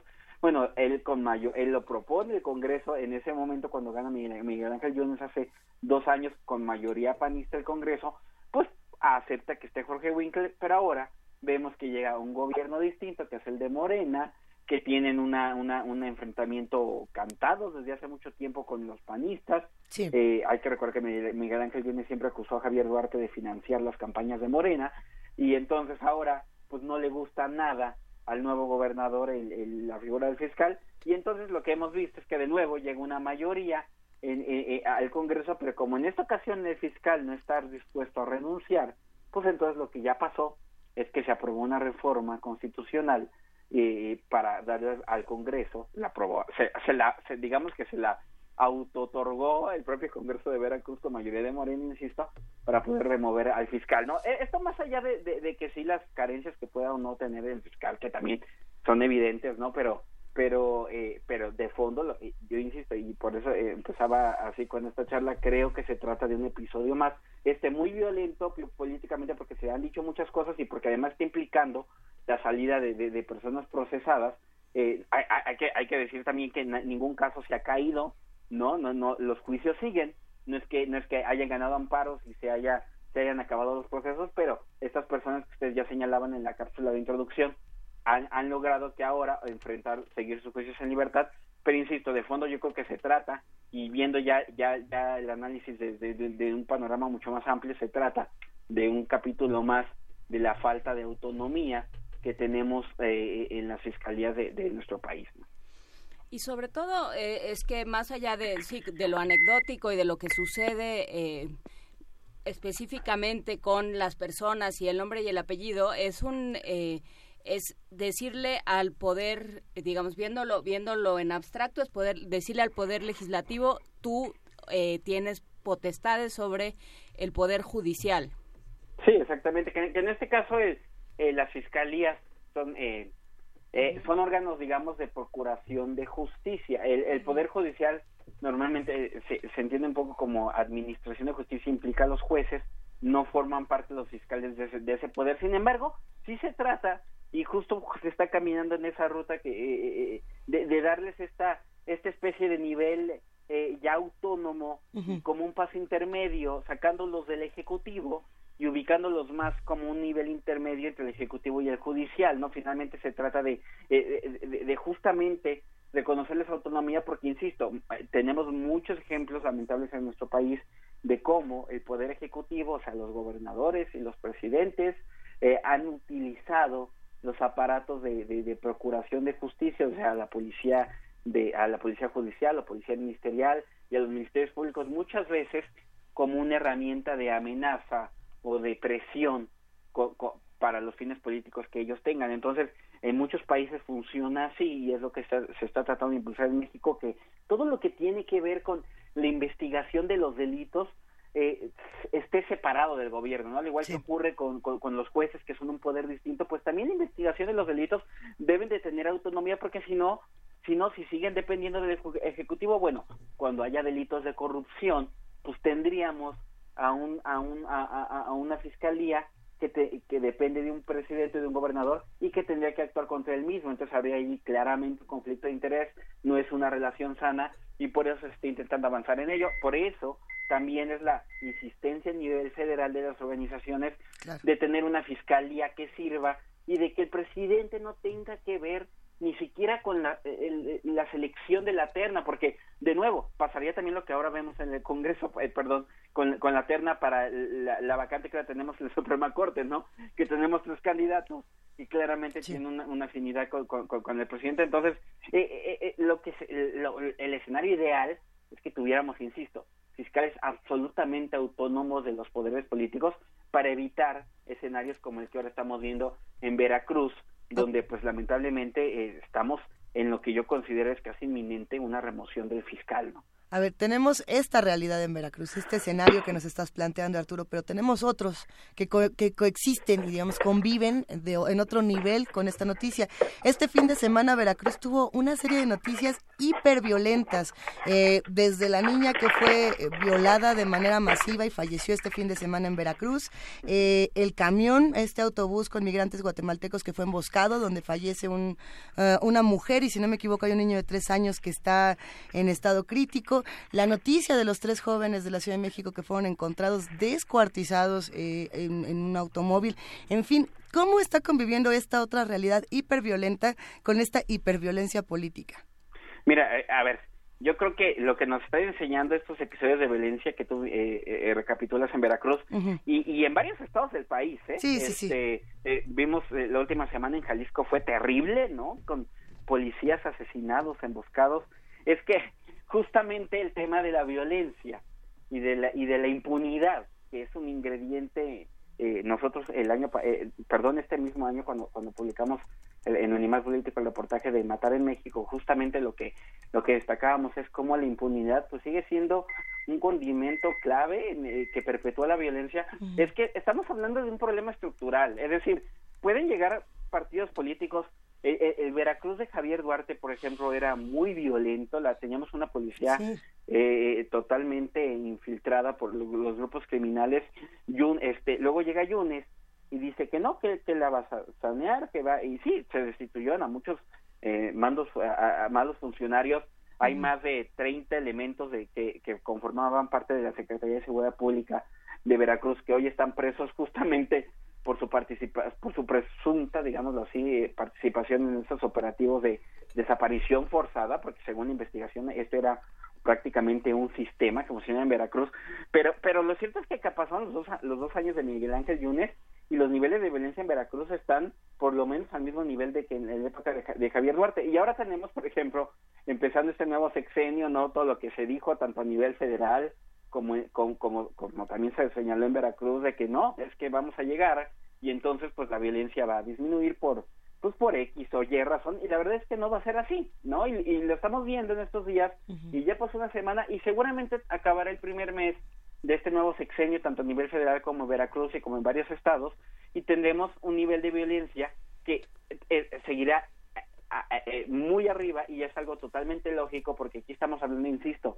de, de problemas estructurales que van más allá de la virulencia política que vemos y que si tú no hiciste bien el trabajo y que si yo y que ahora este eh, eh, la gente se tiene que portar bien y no, la verdad es que tenemos eh, eh, enquistados a, a grupos muy violentos en el país, pero esto viene a- totalmente acompañado de un deterioro de las instituciones de seguridad pública y de las y propias instituciones de, de- de- de procuración de justicia, o sea, de los ministerios públicos, tenemos una, una capacidad de investigación muy reducida, lo vimos en los homicidios, en la investigación que hicimos, se investiga realmente muy pocos homicidios pese al nivel de violencia en el que estamos y como tenemos una violencia creciente y la capacidad, las capacidades que tenemos de seguridad y de justicia no crecen al mismo nivel y, y- ni mucho menos tampoco tenemos un- un- un- un- una calidad aceptable, pues estamos viendo cada vez un aparato de justicia más rebasado, ¿no? Entonces, aunque estén cambiando los colores de los partidos, yo diría que un- un un- el ir modificando la realidad,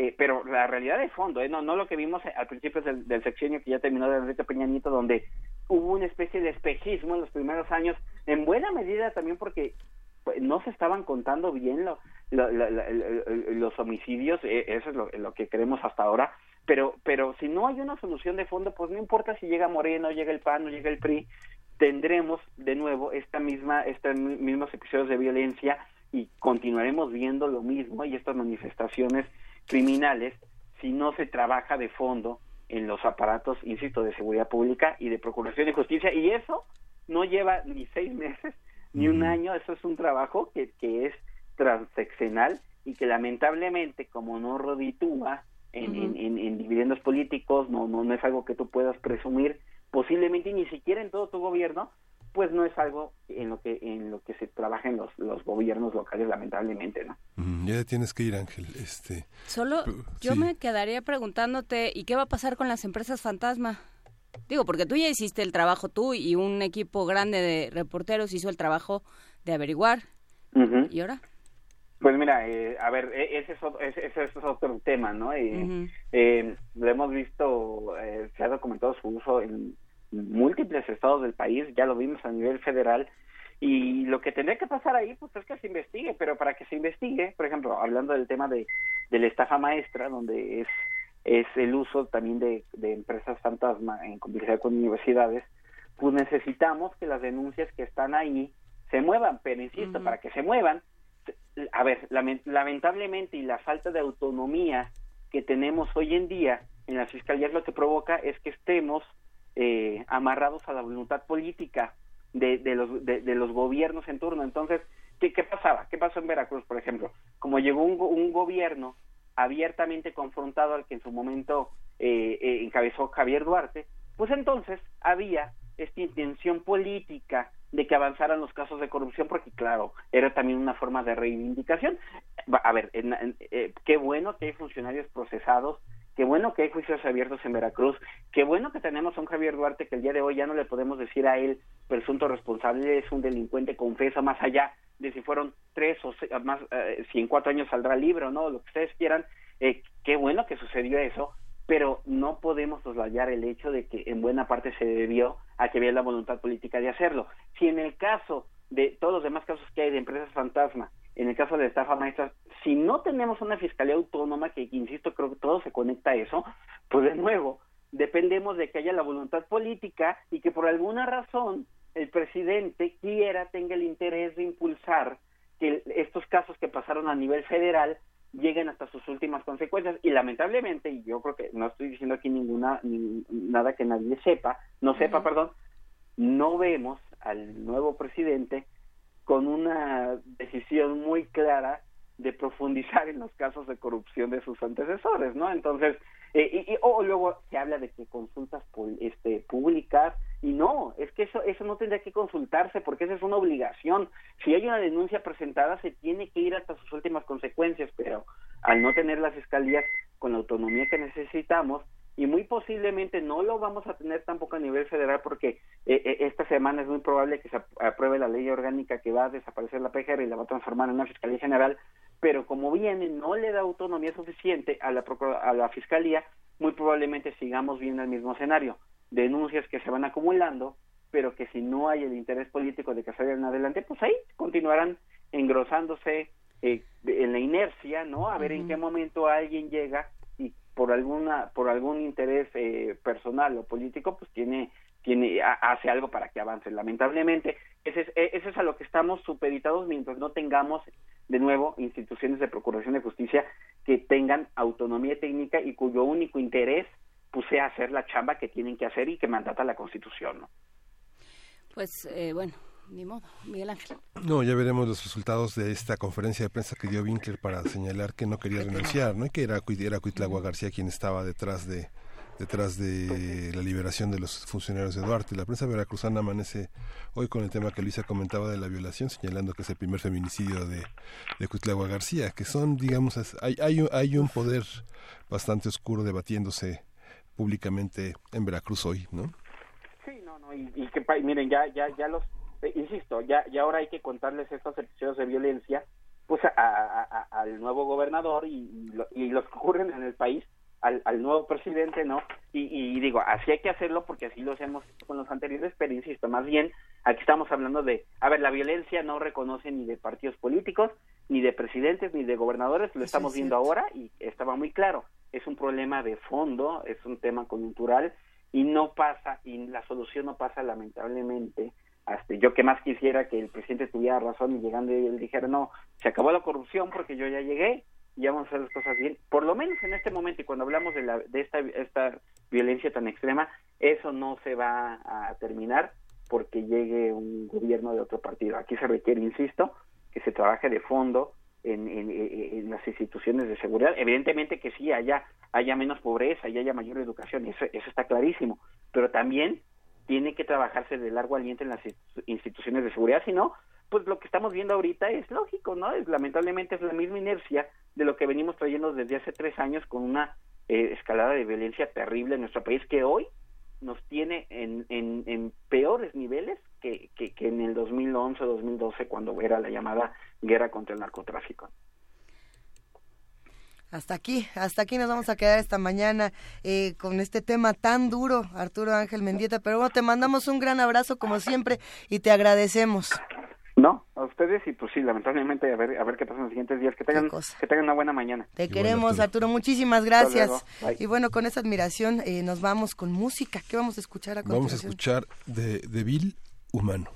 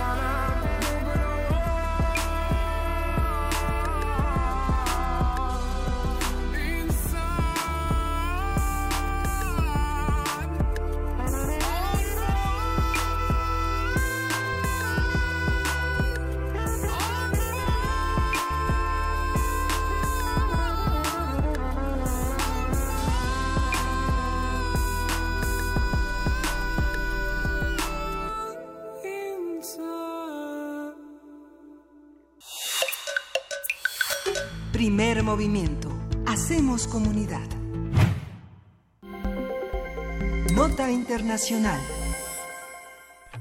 La semana pasada, la Suprema Corte de Justicia de la Nación determinó que la exclusión de los trabajadores del hogar del régimen obligatorio del Instituto Mexicano de Seguro Social es inconstitucional. Al aceptar el proyecto del ministro Alberto Pérez Dayán, la Suprema Corte consideró como una obligación de los patrones inscribir a quienes ejerzan el trabajo doméstico, pues su exclusión provoca una discriminación injusta contra dichas trabajadoras. Sí, con este amparo se espera que en el primer semestre de 2019 el IMSS implemente un programa piloto para el rediseño y ejecución de un régimen especial de seguridad social para las trabajadoras del hogar. Gerón Martínez Cázares, nuevo director del IMSS, dijo que acatarán la re- resolución de la Suprema Corte. El funcionario informó que giró instrucciones a la Dirección de Incorporación y Recaudación para el diseño del programa piloto. A ver, hay, hay trabajadores del hogar, hay trabajadoras del hogar. Eh, es interesante porque sí, en este tema en particular, el género también ha dado eh, una discusión que bueno, pues se volvió interesantísima. A partir justamente de todas estas discusiones, de las declaraciones en torno a este tema, vamos a hablar sobre la pertinencia y particularidades, cómo hacerlo, en qué términos y qué implica para todos los actores. Para ello nos acompaña Andrea Santiago Páramo, ella es licenciada y maestra en filosofía por la UNAM, es coordinadora de la causa de trabajadoras del hogar en nosotros, en esta, eh, este portal Nosotros, eh, que hemos hablado en distintas ocasiones. Nos da muchísimo gusto escucharte, Andrea. Muchas gracias y un saludo a tu auditorio. Eh, cuéntanos un poco, Andrea, ¿qué, qué, qué implican estas medidas? ¿Qué significan? Pues mira, implica en primer lugar reconocer que las trabajadoras del hogar tienen derechos laborales como cualquier otro trabajador y ahora sí que buscar mecanismos para hacerlos efectivos de una manera que sea muy eficaz.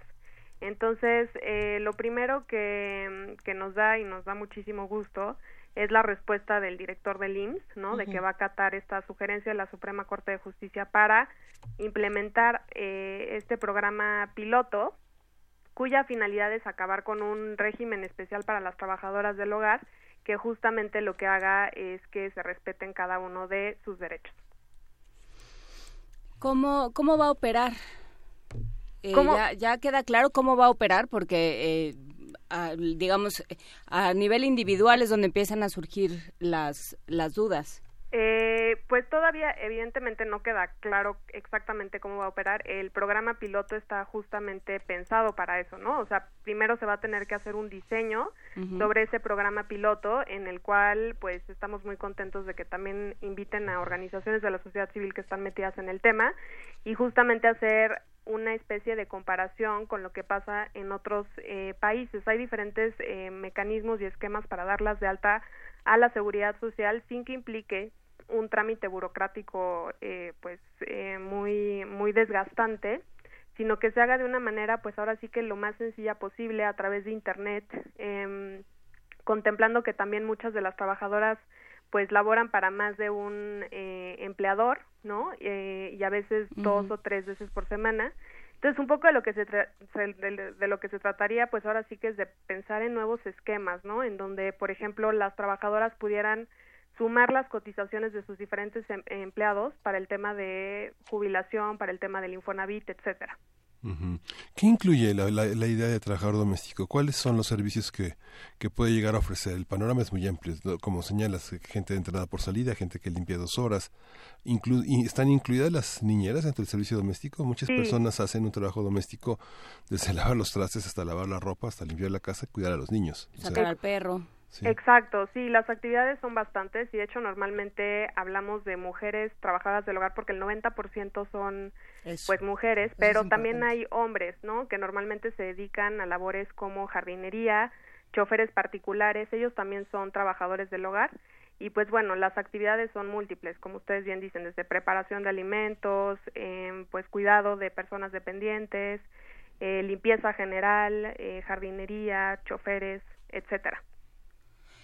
¿Y cómo, cómo piensan, digamos, eh, eh, idealmente, cómo piensan que opere? Pensando en diferentes escenarios. Una, una mujer que trabaja dos veces, como decías, eh, Andrea, dos veces a la semana en una casa y dos veces a la semana en otra, a lo mejor por un espacio de cuatro horas cada vez. Eh, ¿cómo, ¿Cómo se pensaría este esquema?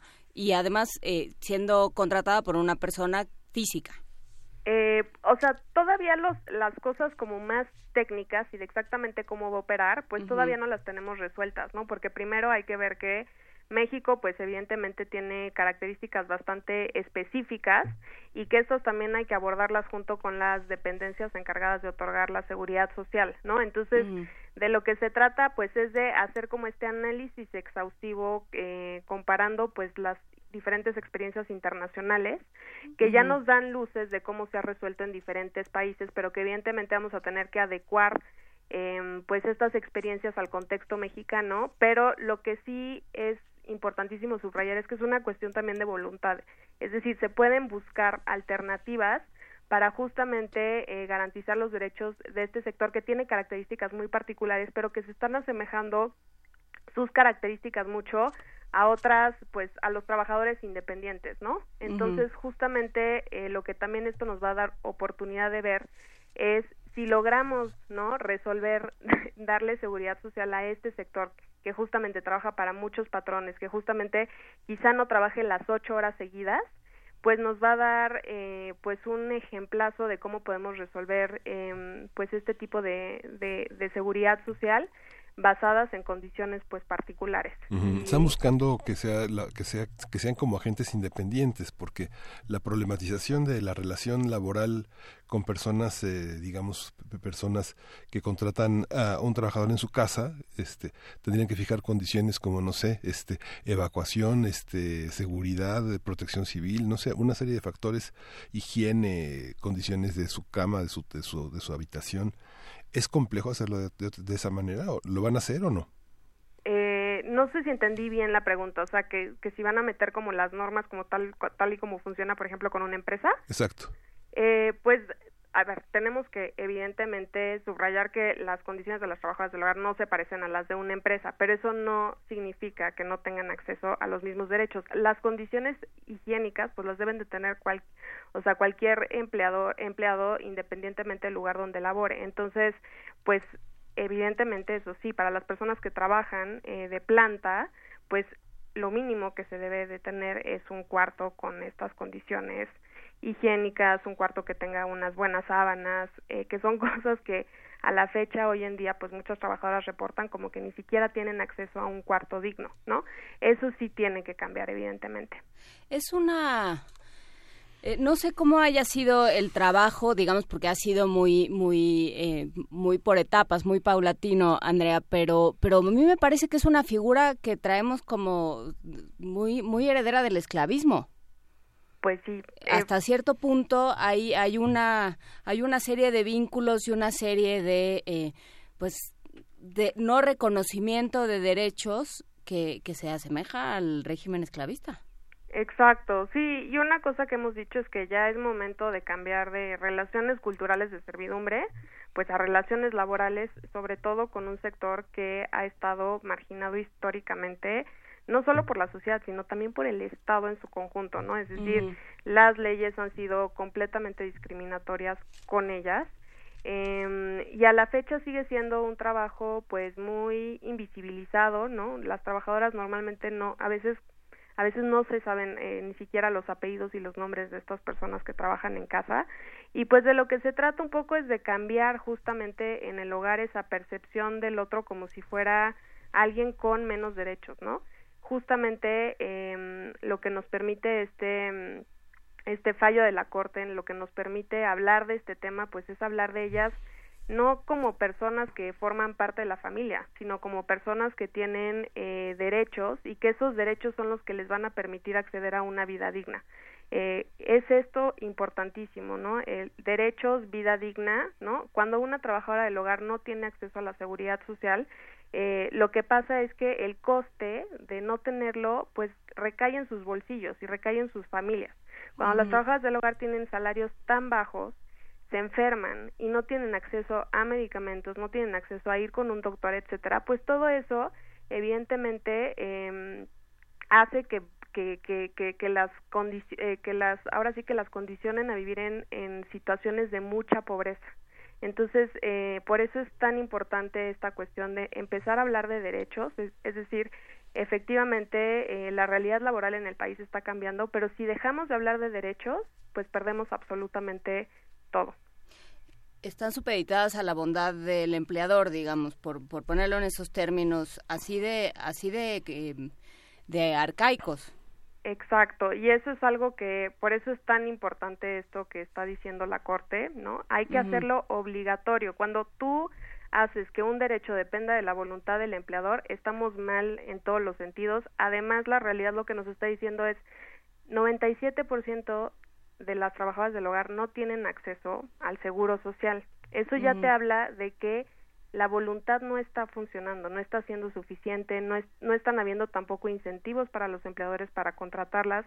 Depende que ahora sí que de la trabajadora el convencer a sus empleadores de darlas de alta y muchas de ellas tienen evidentemente eh, pues mucha pena, mucho miedo de que las puedan correr por estar exigiendo derechos. Entonces, lo que tenemos también que hacer, ¿no? Es difundir todo este tema de, de derechos con las propias trabajadoras, muchas de las cuales no saben cuáles son sus derechos, y también con, con los empleadores. Entonces, pues nos vamos a tener que, que poner muy intensos con las campañas de comunicación sobre el tema de derechos para acercarlos a toda la sociedad, porque ahorita casi todo mundo piensa que no tiene la obligación de otorgar ciertos derechos hoy en día, como por ejemplo el aguinaldo, que estamos justamente en diciembre, que se tiene que pagar antes del 20 a todos los empleados, incluyendo las trabajadoras del hogar, y esto sí está en la propia Ley Federal del Trabajo.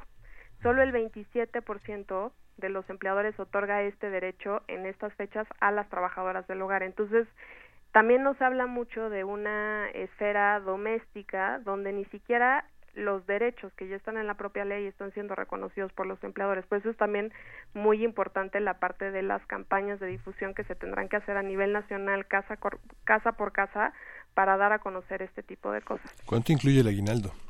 ¿Cuánto es lo que se tiene que pagar por ley? Eh, mínimo 15 días y se puede hacer también el cálculo independientemente de que la persona trabaje una o dos veces por semana. Mm. Entonces, ahorita, por ejemplo, en nuestras redes estamos difundiendo esta información que es como muy sencilla, pero eh, lo que tenemos que saber es que es un derecho, cuánto es, cómo se calcula, cómo se tiene que dar, se tiene que dar en efectivo. No puede, eh, no puede ser el, el aguinaldo de expensas, no puede ser eh, una bolsa vieja, no puede ser un mueble es decir, si todas, eh, si, si, estamos como tan acostumbrados justamente a tener este tipo de relaciones donde es, se ve como favor y no como derechos, empezamos mal desde un inicio y por eso por eso nuevamente es tan importante hablar de, de derechos de trabajadores y de reconocer a las trabajadoras del hogar como tal, como trabajadoras, no como las muchachas, no como las sirvientas, no como las criadas, etcétera. Son trabajadoras como cualquier otro y tienen sus derechos. ¿Hay trabajadoras domésticas en las empresas? Eh, no, porque justamente eh, la categoría trabajadora doméstica es solo para las personas que trabajan en los hogares particulares.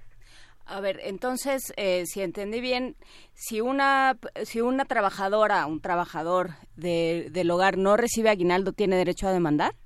Sí, porque, tiene derecho, porque su empleador está incumpliendo con la ley. Sí, tiene derecho a demandar. Tiene derecho a demandar y puede proceder a demandar después del 20 de diciembre. Entonces, pues también que los empleadores sepan, ¿no? Porque si están incumpliendo, evidentemente las trabajadoras podrían acudir y hacer esta demanda. A ver, eh, hablabas, eh, Andrea, de, eh, de la evidencia internacional, aquello que, que sabemos eh, de lo que ha sucedido en otros países. ¿Qué, ¿Qué casos te parecen a ti ejemplares? ¿Qué casos te parece necesario retomar, sobre todo pensando en el caso de México? Pues mira, la, una de las realidades que más se parece es la brasileña, pero también los modelos que, por ejemplo, han retomado Uruguay, Buenos Aires, Costa Rica, etcétera, son bastante eh, son, son bastante buenos. Son modelos donde, por ejemplo, los trabajadores tienen un número de seguridad social que sirve y que puede ser transportable para diferentes empleos. Es decir, tú tienes tu número de seguridad social y tú puedes, se te van sumando las cotizaciones de los diferentes empleadores uh -huh. para que eh, con esa suma, pues tú calcules evidentemente el tema de tu jubilación, de tu Infonavit, etcétera, ¿no?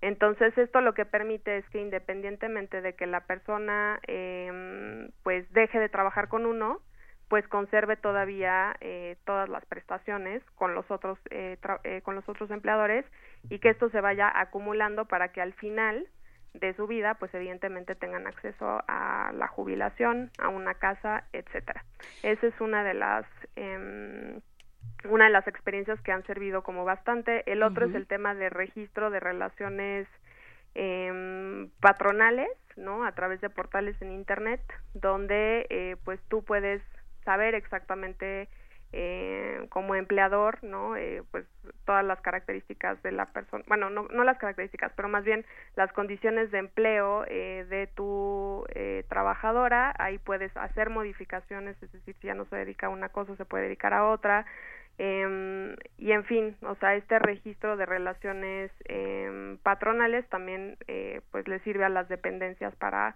ahora sí que ir monitoreando eh, cada uno de los casos, en caso de que haya alguna demanda, en caso de que haya alguna problema, hay algún problema, pues eh, se puede consultar, ¿no? Es muchísimo más fácil tener esta certeza jurídica a través de estos mecanismos que cuando solamente hay contratos eh, vía verbal. ¿Tienen un censo de la situación en México? Digamos, eh, no sé cuál es el alcance, si es un alcance nacional, pero ¿saben quiénes son sus empleadores, ingresos, tipo de relaciones, tipo de características de la población, de la, de la habitación donde trabajan, tareas? ¿Tienen censado todo eso? Antigüedad de las trabajadoras, experiencias, relatos, testimonios. Eh, pues mira, hay testimonios, evidentemente, pero son, no es como que haya una sistematización de testimonios, no es como que tampoco sepamos exactamente eh, quiénes son todos esos empleadores, ¿no? Eh, lo que sí sabemos es que es muy común tener eh, alguien que realice este tipo de eh, labores en hogares clase media, clase alta, pero así como tipificado no está y también falta muchísima información porque justamente lo que hay tampoco son contratos de trabajo, o sea, el 99% de las trabajadoras del hogar no tiene ningún contrato, las autoridades pues no saben exactamente qué es lo que está pasando con estos 2.4 millones de personas porque eh, pues porque lo que pasa es que ahorita se da a través de acuerdos particulares no entonces eh, hay censos evidentemente que le, o sea las encuestas nacionales INEGI tiene tiene encuestas, la ENADIS, la encuesta nacional de la, del, del CONAPRED, ¿no? Eh, para medir los índices de discriminación, etcétera. Sí tenemos este tipo de encuestas, pero nos hacen falta muchísimas más para evidentemente saber, ¿no? Eh, más de los de los perfiles de los empleadores, ¿no? Eh, si son más empleadores formales, si son informales, eh, y esto es un punto que también nos alegra mucho que el IMSS, eh, bueno, no que el IMSS, que la Corte haya subrayado que es que no necesariamente los, los empleadores van a tener que estar dados de alta en el SAT, sino que lo podrán hacer sin estar dados de alta en el SAT y otorgar este derecho, ¿no? Entonces, pues ahora sí que, que, que vienen pues tiempos donde se va a necesitar de mucha reingeniería institucional y de mucha creatividad y todo, pero lo importante es que hay la voluntad, lo importante es que hay detrás el respaldo de experiencias internacionales, lo importante es que vamos a trabajar y queremos abiertamente decir esto, queremos trabajar con, con las autoridades para que busquemos eh, los mejores esquemas que beneficien a las trabajadoras del hogar, tomando en cuenta que muchas tienen pues características específicas. Hay una, algunas preguntas en nuestras redes sociales que son interesantes, eh, de todos los tipos, te iremos compartiendo algunas, Andrea, pero una de ellas es el horario, el tema de, de los horarios y de las jornadas laborales que deben cumplir eh, las trabajadoras del hogar, los trabajadores del hogar en su, en su proporción. Eh, ¿Cuántas horas tendrían que estar en o deberían? ¿Cuánto ya de pronto se empieza a volver un abuso? ¿Cuánto, etcétera? ¿Cómo, ¿Cómo se mide esa parte? Eh, sí, mira, hay trabajadoras que trabajan cuatro cinco horas, está muy bien, pero hay trabajadoras que trabajan hasta 12, 14 horas al día. Así Eso sí es algo que no se va a poder permitir, ¿no? Bajo ningún tipo de esquema el hecho de que estén trabajando más de ocho horas y bueno, si trabajan más de ocho horas, pues lo que sí se tiene que contemplar es el pago de horas extras. Así es. Pero tampoco puede exceder pues cierto cierto límite como hoy en día pasa que hay mujeres que trabajan de, de, planta y que están de lunes a sábado o que salen cada 15 días y que se están aventando 14 días al día trabajando. Eso es un trabajo esclavo. Entonces esto sí se tiene que erradicar. No hay manera de que de que esto pues eh, se continúe reproduciendo en los hogares mexicanos eh, pero bueno el esquema es eh, pues menos horas de las 8, todo bien, tope 8 y después de 8 pago de horas extras, pero que evidentemente esas horas extras no sean todos los días. ¿Hay, han pensado incentivos para los empleadores? Hay desde un pequeño despacho que, no sé, de, tal vez de contabilidad, que emplea cinco o seis trabajadores, tiene incentivos fiscales eh, frente a la ley para poder continuar este, ofreciendo una fuente de empleo, una tienda de abarrotes legalizada, un pequeño súper. ¿Este tipo de empresas, este, se ha pensado en la otra cara de la moneda? Sí, se ha pensado eh, también en esto de, de, incentivos fiscales, deducción de impuestos que va a ser central también para que pues los empleadores vean una eh, pues ahora sí que una ventaja además de otra de las ventajas pues es que al tener un contrato escrito de trabajo que que también es algo que se está impulsando no desde la corte pero sí a través de otras iniciativas de ley como la que presentaron el martes pasado senadoras de diferentes fracciones parlamentarias el contrato lo que hace también es dar certeza jurídica a ambas partes no solo a una y a la otra. Este, eh, el contrato también permite especificar el tipo de actividades, es decir, eh, ofrece certeza a ambas partes, pero sí, todo el tema de eh, crear mecanismos eh, para los empleadores eh, que, que hagan que el trámite sea sencillo y que además puedan deducir impuestos va a ser central para, pues ahora sí que para que la gente también cumpla la ley y no simplemente se la brinque. Eh, hay otra parte que es eh, la modificación eh, cultural, porque también justamente decía Luisa, hay muchos comentarios en, en Twitter y que dice que qué tal que ella no quiere, qué tal que prefiere que ese dinero que voy a invertir en, en las cuotas del, del seguro social se lo dé a, a ella. Y tiene que ver también con reconocerse como empleador y decir, bueno, es que por, la ley me pide esto, punto. ¿no? Sí, todas, eh, ahora sí que todas las experiencias internacionales lo que sí nos han demostrado es que el trabajo con empleadores a través también de campañas, de, o sea, es realmente sensibilizar a la sociedad en todos sus, así como en todas sus dimensiones, ¿no? Para que justamente vean este empleo como eso, como un empleo, porque a veces se ve como una ayuda, se ve como un favor, etcétera. Entonces habrá que trabajar también muy de la mano con los empleadores para romper estereotipos, eh, para empezar a, a, a, ver al otro, pues como eso, como un trabajador que requiere derechos que se garanticen para que tenga acceso a una vida digna, este, pero evidentemente sí, lo que esto involucra es un cambio cultural. En México es impresionante, estas que se conserven todavía hoy estas relaciones culturales de servidumbre, ¿no? Coloniales. Donde muy coloniales, o sea, vienen desde hace más de 500 años este tipo de relaciones se, se siguen reproduciendo. Eh, hay muchas actitudes también muy paternalistas, ¿no? El hecho de que muchas de las trabajadoras migren, eh, que vengan del, del campo a la ciudad y toda esta pues racismo y clasismo que se entrecruza en México hace que en muchos hogares mexicanos se piense que estas personas por venir de otros estados, por venir, eh, por ser de origen rural o por ser de or origen indígena, se les ve como menos y se les trata como menos, ¿no? Y entonces hay muchas actitudes de este tipo, ¿no? Muy, pater muy paternalistas, de meterse en la vida de las trabajadoras, de darles consejos sobre absolutamente todo cuando no se los piden, eh, de pensar que no necesitan una paga porque finalmente están viviendo en los en los hogares de los empleadores y entonces eh, pues piensan que, que, que, que, por el simple hecho de recibirlos en sus hogares ya les están haciendo un favor y las están educando y las están civilizando. O sea, todavía este tipo de ideas se reproducen en pleno siglo XXI, ¿no? Lo cual nos habla también del mega atraso en el que está México en este sentido de tomar al otro como un igual, ¿no? Uh -huh. eh, y justamente lo que tenemos que hacer es trabajar de, ra o sea, desde claro. la misma raíz para combatir estos estereotipos eh, eh, que van a ser súper necesarios para que no solamente estén la, las leyes ahí protegiendo, sino que también la gente sepa que tiene que cumplir esta ley, no porque es una, una norma que se está simplemente imponiendo desde arriba, sino porque es lo justo y es lo necesario para que avancemos todos juntos en el reconocimiento del otro como un igual.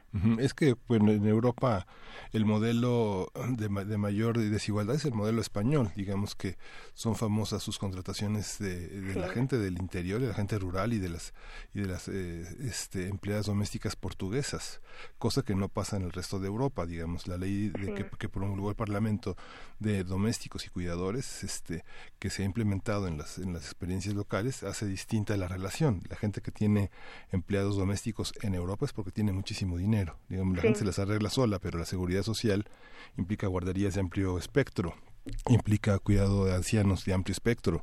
La gente cuida ancianos, cuida personas con debilidades Sí.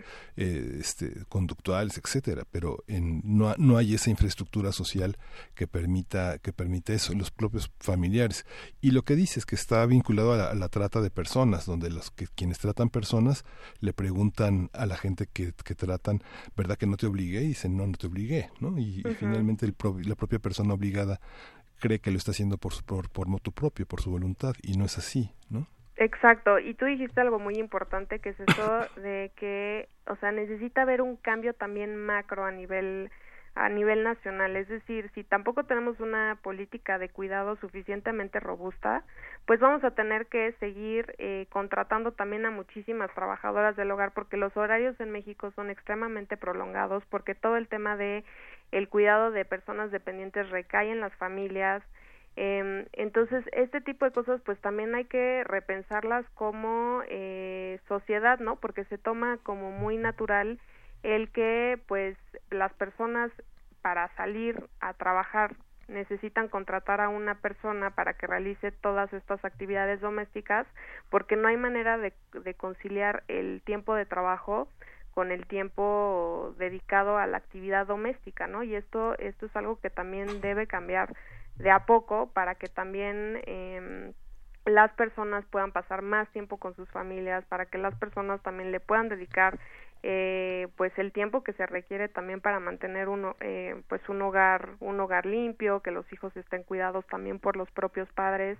Yo creo que también esto es eh, importante tocarlo porque a veces nada más eh, se habla del, del trabajo doméstico desde una perspectiva muy micro no pero evidentemente tiene que ver con la sociedad en su conjunto como eh, le destina recursos eh, para eh, solventar este tipo de necesidades y que a la fecha tampoco hay un reparto equitativo entre hombres y mujeres al tiempo que le dedican al hogar. Es decir, todavía está muy naturalizado el que las mujeres eh, sean las encargadas de hacer todo en la casa, ¿no? Y esto a veces no funciona para justamente cambiar de paradigma, es decir, más más que hablar de una relación equitativa entre hombres y mujeres que se tienen que meter ambos a la casa para también pues entrarle a la limpiada, entrar a la, entrarle a la cuidada de los hijos, lo que se hace es que más bien se va del tema y lo que se hace es contratar a una mujer, pero nuevamente a una mujer de escasos recursos para realizar todo este tipo de actividades para que las dos personas puedan salir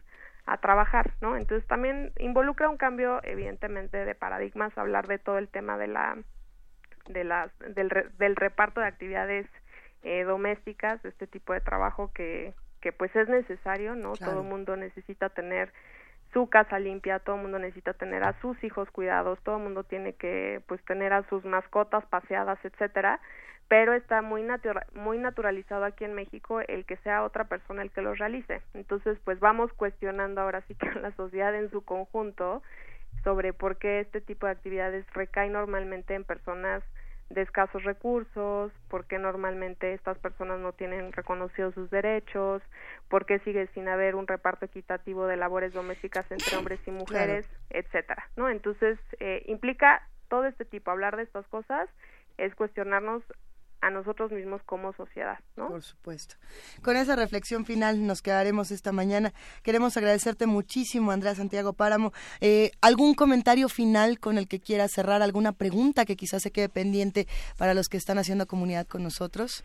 Eh, pues más que pregunta, ahora sí que es una eh, invitación a que se enteren sobre el mundo de derechos eh, laborales de las trabajadoras del hogar para que también conozcan sus historias, eh, que visiten nuestra página donde tenemos ahora sí que concentrados bastantes videos, cosas que hemos hecho de campañas para difundir el tema de derechos, entonces que se metan a nuestra página eh, nosotros con X en la última O, punto org.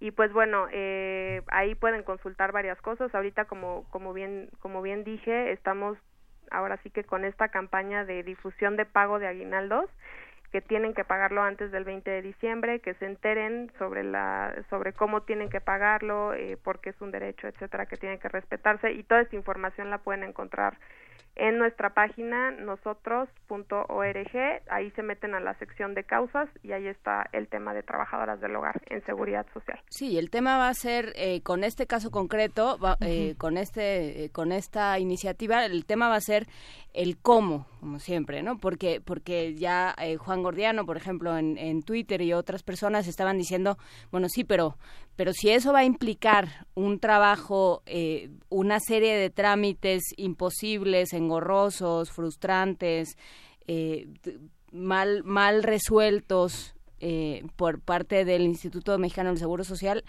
entonces, pues no hay incentivos para hacerlo, digamos, hay que hacerlo y hay que hacerlo fácil y hay que hacerlo eh, amable para todos, para quien va a ser empleado y para quien va a emplear. Si no, no tiene ningún sentido. Completamente de acuerdo, pero esto sí, a tu auditorio, ahora sí que les digo, no tengan miedo, o sea, más bien miedo el quedarnos en la misma posición de siempre y seguir reproduciendo relaciones de tipo colonial en pleno siglo XXI. ¿No? Vamos a perderle ese miedo, vamos a buscar de una manera muy ingeniosa, respaldada por experiencias internacionales, adaptado al contexto nacional, eh, vamos a buscar alternativas sólidas y por eso va a ser tan importante que, que, que, que, nosotros como sociedad civil que llevamos tiempo trabajando en este tipo de temas nos integremos a ese debate, que las propias trabajadoras del hogar se integren a este debate es muy necesario que sean también ellas, ¿no? Las que mejor conocen cuáles son las características de su empleo, que también le entren en este debate. Entonces va a ser un trabajo en conjunto, no va a ser nada más un trabajo del IMSS, no va a ser nada más un trabajo de la Secretaría del Trabajo, va a ser un trabajo que se necesita hacer en colectivo, tomando en cuenta, como bien ya dije, las experiencias internacionales, tomando en cuenta la voz de las trabajadoras del hogar, tomando en cuenta la voz también de organizaciones que representan a los propios empleadores y tomando en cuenta a sociedad civil.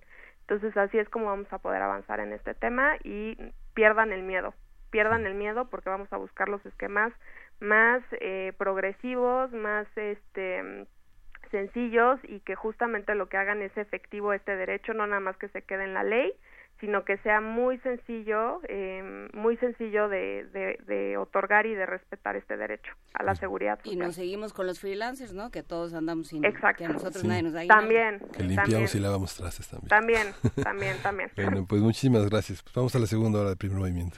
Gracias, te abrazamos, Andrea. Igualmente, hasta luego. Síguenos en redes sociales. Encuéntranos en Facebook como Primer Movimiento y en Twitter como arroba PMovimiento. Hagamos comunidad.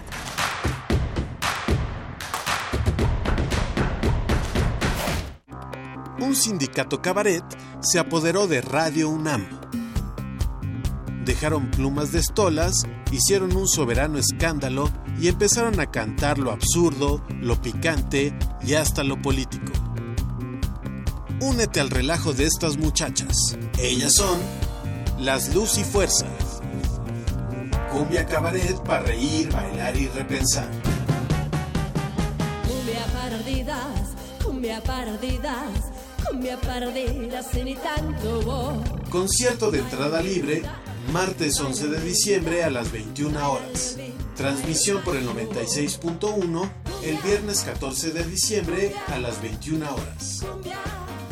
Dale energía a tu noche con Intersecciones. Radio UNAM, Experiencia Sonora. Dejar huella en cada aula de la UNAM es un deber de un verdadero Puma. Deja tu huella y apoya Fundación UNAM a de cara a miles de universitarios. Súmate 5340-0904 o en www.funam.mx. Contigo hacemos posible lo imposible. Dos, tres, ¡oh! Es imposible detener el tiempo, pero cuando amas algo de verdad, nada te detiene. Haces lo necesario para mantenerlo vigente. Yo amo a mi país y por eso hoy renové mi credencial para votar. Si tu credencial para votar tiene un 18 en la parte de atrás o la vigencia que está al frente dice 2018, tienes que renovarla, porque a partir del próximo primero de enero ya no será vigente. Porque mi país me importa, voy a seguir siendo parte de las decisiones importantes de México. INE. El Museo Nacional de Arte abre sus puertas a la exposición Saturnino Herrán y otros modernistas. La muestra reúne 86 piezas entre pinturas, dibujos, fotografías e impresos, las cuales representan un recorrido por las etapas de producción del artista. Complementan la exhibición obras de Alberto Garduño, Alfredo Ramos Martínez, Ángel Zárraga, Francisco Goitia y Germán Gedovius. Saturnino Herrán y otros modernistas se puede visitar en el Museo Nacional de Arte, calle Tacuba número 8, Centro Histórico.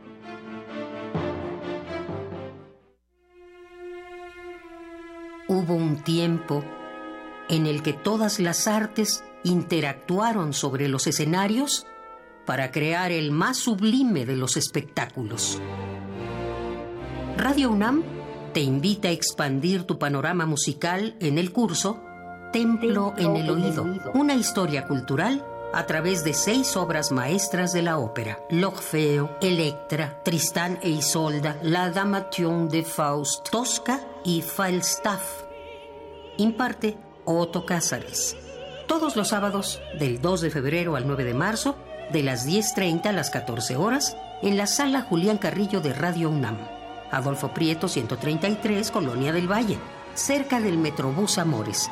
Informes e inscripciones al 56 23 32 73. Radio UNAM, Experiencia Sonora.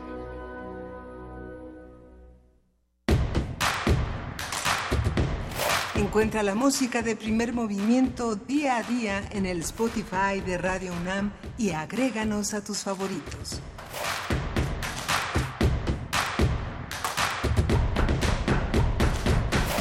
Y en este momento son las 9 de la mañana con 4 minutos de este lunes 10 de diciembre. Si usted no mandó sus comprobantes del SAT, ya no los mando a tiempo. Mira Ah. cuántas caras acaban de hacer. No, es hoy, es hoy. Sí, a los que trabajan de manera independiente, justamente retomando el final de esta conversación que teníamos con eh, nuestra querida compañera Andrea Santiago de, de nosotros.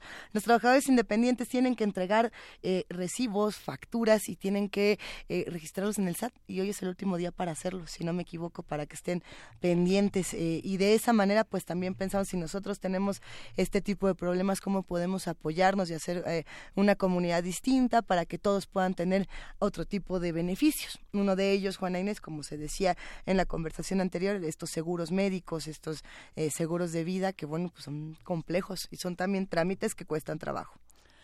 Son trámites que cuestan trabajo y que justamente eh, quedan, en buena medida, han quedado a, a decisión del empleador.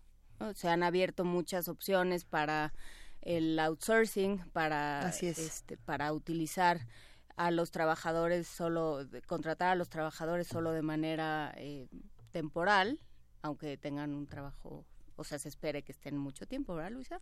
Nos suele pasar a muchos y nos interesa este tema. Creo que nos interesa a, a muchos y muchas de los que estamos haciendo comunidad.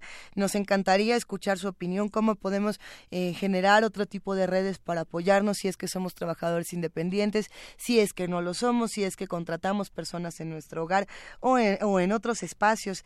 Eh, sí, le mandamos un abrazo a, a César, a Rafa Bar, a Miguel Ángel Gemirán, a Fernando Sansores, a Edel Jiménez, a, Mar- a Mayra Elizondo, a, Ju- a Juan Jordiano. A Bel Arevalo, le mandamos un abrazote, Patricia Alor. Hay muchísimos comentarios a P, a R. Guillermo, El Zarco.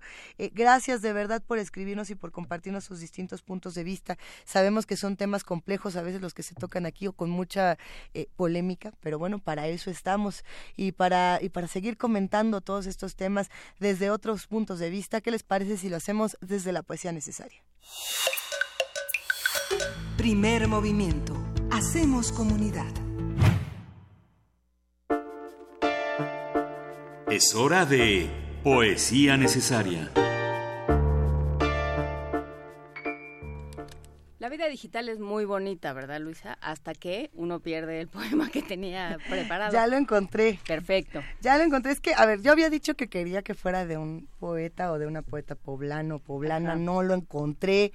No quedé satisfecha con lo que, con mi búsqueda. Si alguien tiene escritores poblanos que quiera recomendar para una poesía necesaria futura, ayúdeme, por favor, écheme la mano a encontrar uno eh, o una que nos encante. Por ahí también de pronto quería yo a Karen Villeda y ya no encontré eh, algún fragmento que fuera corto que pudiera separarse porque lo que hace Karen, esta mexicana, es como separar... Eh, distintos fragmentos de un poema muy grande, entonces luego si los lees y no tienes el contexto del gran poema se vuelve más difícil, pero entonces me encontré con esta otra poeta eh, londinense que además dio mucho de qué hablar hace unos buenos años, ella es Mina Loy, eh, poeta modernista, feminista, guerrera, que hablaba mucho de, sexualidad, pero también de las dificultades y de las, eh, de las muchas problemáticas que implicaba en su momento ser, ser mujer, que bueno, muchas de ellas eh, siguen siguen por ahí.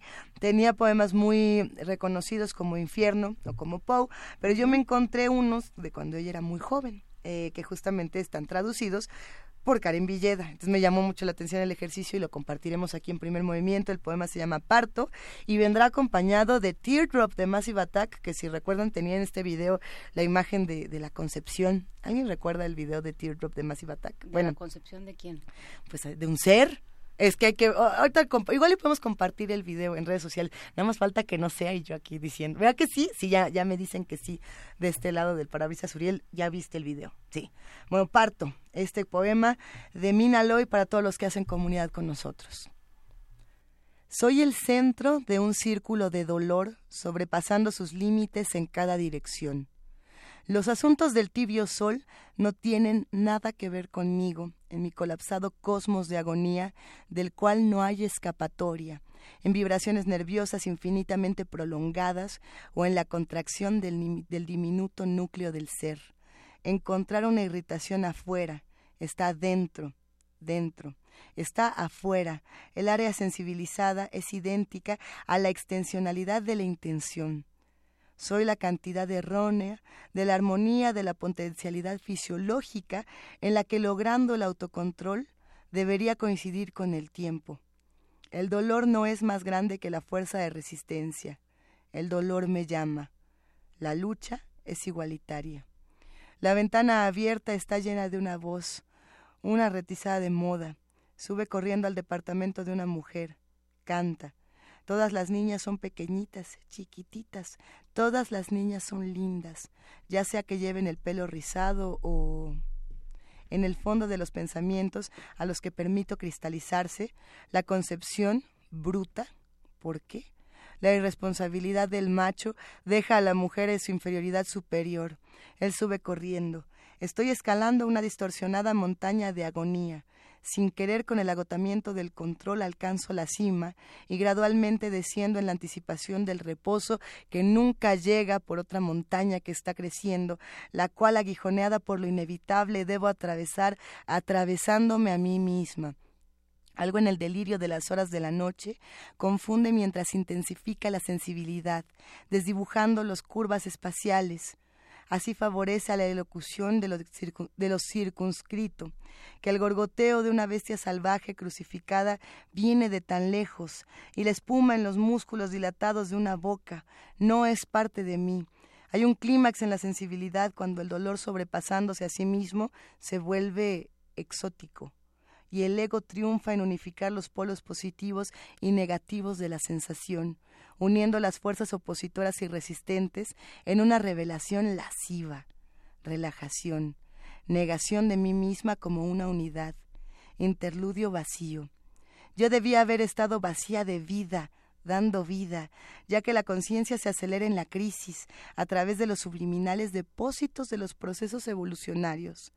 ¿Acaso no he en algún lugar escudriñado una polilla de plumas blancas muerta, poniendo huevos.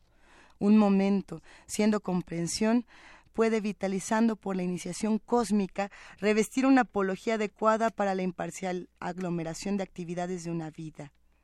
Vida.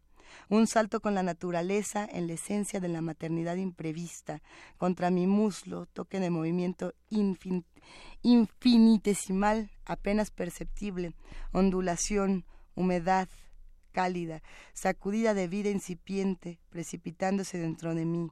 Los contenidos del universo. Madre soy, idéntica, con maternidad infinita, indivisible, plenamente soy absorbida en el era es ahora y siempre de la reproductividad cósmica. Se origina desde el subconsciente la impresión de una gata con gatitos ciegos entre sus piernas, la misma ondulante vida convulsa, yo soy esa gata. Se origina desde el subconsciente la impresión del cadáver de un animal pequeño, cubierto con botellas azules, epicúreo, y por los insectos se agita la misma sinuosidad de lo vivo, muerte, vida. Estoy conociendo todo acerca de desplegar. La mañana siguiente, cada mujer del pueblo, caminando de puntillas el entramado rojo de la alfombra, haciendo el servicio religioso en silencio, cada mujer del pueblo llevando una aureola, una aureola chiquitita, ridícula, que ella sublimemente ignora. Una vez escuché en una, en una iglesia, hombre y mujer los hizo Dios. Gracias a Dios.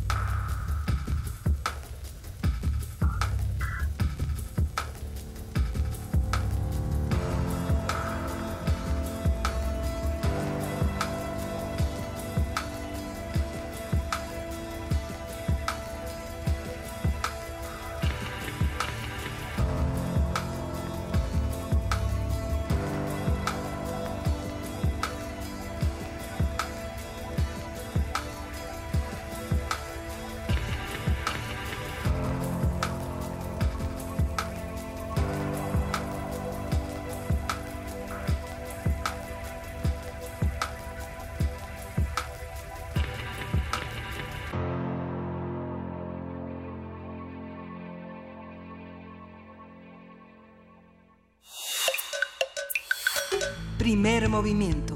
Hacemos comunidad. Y bueno, seguimos aquí en primer movimiento a las 9 de la mañana con 18 minutos. Hay mucho que comentar en este programa, muchísimos comentarios. Agradecemos a los que están haciendo comunidad con nosotros. Fuera del aire estábamos comentando algunas de las noticias eh, que han llegado a nuestras manos en este, durante este fin de semana que parecía eh, jueves, ¿no? Bueno, todo el fin de semana eh, fue complicadísimo por muchas, por muchas razones. Una de las que estábamos comentando justo fuera del aire era la cancelación de la, de la feria del libro de la brigada para, de las brigadas para leer en libertad. Hay que ver qué fue lo que pasó. Eh, se lanzó un, un comunicado que, bueno, eh, se ha compartido en distintos medios. Eh, y hay que ver y hay que pensar, se va a cambiar de sede. Lo, lo que ocurrió, eh, según lo que se, se mantiene en este comunicado es, es lo siguiente. Eh, se dice que el espacio estaba siendo ocupado por una organización de vendedores ambulantes que lidera Diana Barrios y tenían permiso para hacerlo hasta el día 30 de noviembre. Ellos se negaron a retirarse en su día y anunciaron que permanecerán hasta enero, eh, de- diciendo que tenían un amparo. De esta manera, la fecha que tenía la, la brigada para presentar su feria, pues ha quedado digamos, sin espacio. Eh, ¿Qué se puede hacer para apoyar eh, las ferias de libro que tienen todas y cada una de estas ferias? eh, pues un espacio de interlocución importante, ¿no? Para los lectores. No, independientemente, por supuesto que el tema de la Feria del Libro es, es grave, implica una pérdida para la ciudad y para, para los lectores. Pero, pero lo, lo que hay de fondo es dónde, eh, qué pasa con la ciudad, digamos, cómo se están distribuyendo las fuerzas en la ciudad. Lo decíamos al principio del programa, de pronto empieza a haber bloqueos, empieza a haber manifestaciones. Y bueno, la ciudad ha sido un territorio político, lo platicábamos Así también es. con Ivonne Acuña el lunes pasado, ha sido un territorio político importantísimo. El, el PRD ha estado presente, el PRI ha estado presente de otras maneras. Digamos, ha sido siempre un, un espacio en disputa y donde eh, se juegan muchas, eh, hay, hay muchas tensiones y las tensiones se manifiestan de, de esta manera, Miguel Ángel. Sí, esta lucha por la por la territorialidad de la ciudad es una es, es- sí. sí es algo eh, y bueno va el apellido Barrios es una tradición en la ocupación de las calles y la y la ciudad desde el gobierno en 1997 que llegó el ingeniero Cuauhtémoc Cárdenas a la gobernatura fue uno de los una de las negociaciones más complejas las los comerciantes organizados del centro histórico las cámaras empresariales han señalado continuamente esta esta dicotomía, esta complejidad y, y bueno, ha sido un- una constante negociación que siempre frena los amparos, porque finalmente eh, los comerciantes ambulantes cuando no están de acuerdo en algún tema recurren al amparo y se separan las negociaciones y los espacios públicos, no solo de ellos, sino de muchos muchas personas que ofrecen servicios, pues han sido siempre polémicos, desde vendedores de comida hasta quienes ofertan espacios en el espacio público. Sí, por aquí nos mandan, por ejemplo, el Zarco dice, se podrían acomodar donde iniciaron junto al José Martí. Eh, hay varias recomendaciones en redes sociales de que busquen otro espacio. La pregunta es, eh, ¿cómo se tienen que distribuir los espacios y cómo se tiene que pelear por los espacios que ya se habían ganado? Eh, sobre todo, no, no tanto por...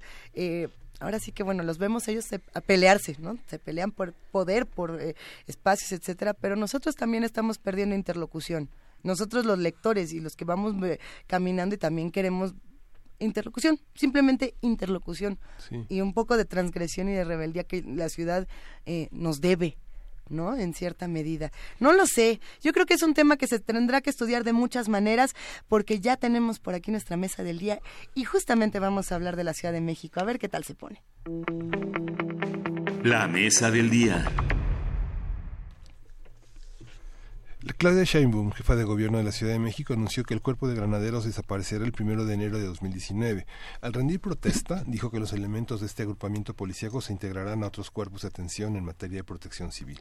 Y bueno, la nueva jefa de gobierno explicó que esta decisión fue tomada a partir de la petición realizada por el movimiento estudiantil en 1968 como parte de su pliego petitorio, aunque la página web de la Secretaría de Seguridad Pública afirma que la función del Cuerpo Policía Metropolitana Granaderos es preservar el orden público y dar seguridad a la ciudadanía, los abusos de sus elementos y el uso de este cuerpo para reprimir marchas han sido documentadas desde hace décadas. Hay que ver qué pasa aquí. Tan solo en los últimos seis años, desde el primero de diciembre de 2012, durante la toma de posesión del expresidente Enrique Peña Nieto y hasta la fecha, el agrupamiento de granaderos ha sido acusado de realizar detenciones arbitrarias, casos de tortura, robo, entre otros. Este cuerpo policíaco fue creado en 1939 durante el gobierno del presidente Lázaro Cárdenas y actualmente tiene entre sus filas a 3.000 elementos. Un tema muy complejo, sin duda, Miguel Ángel. Sí, y a partir de las declaraciones de la jefa de gobierno, de este orden fundamentalmente simbólico frente a esta agrupación que tal vez no sea la misma desde el 68, vamos a hablar sobre esta, sobre esta agrupación a lo largo de la historia, sobre la mejor manera de reformular el sistema de seguridad pública en la Ciudad de México. Y está con nosotros el doctor Luis Rojas Castro. Él es economista por la UNAM, doctor en, en análisis de la ideología y el discurso por la Universidad de Essex y profesor de la Facultad de Ciencias Políticas y Sociales de la UNAM. Bienvenido, doctor.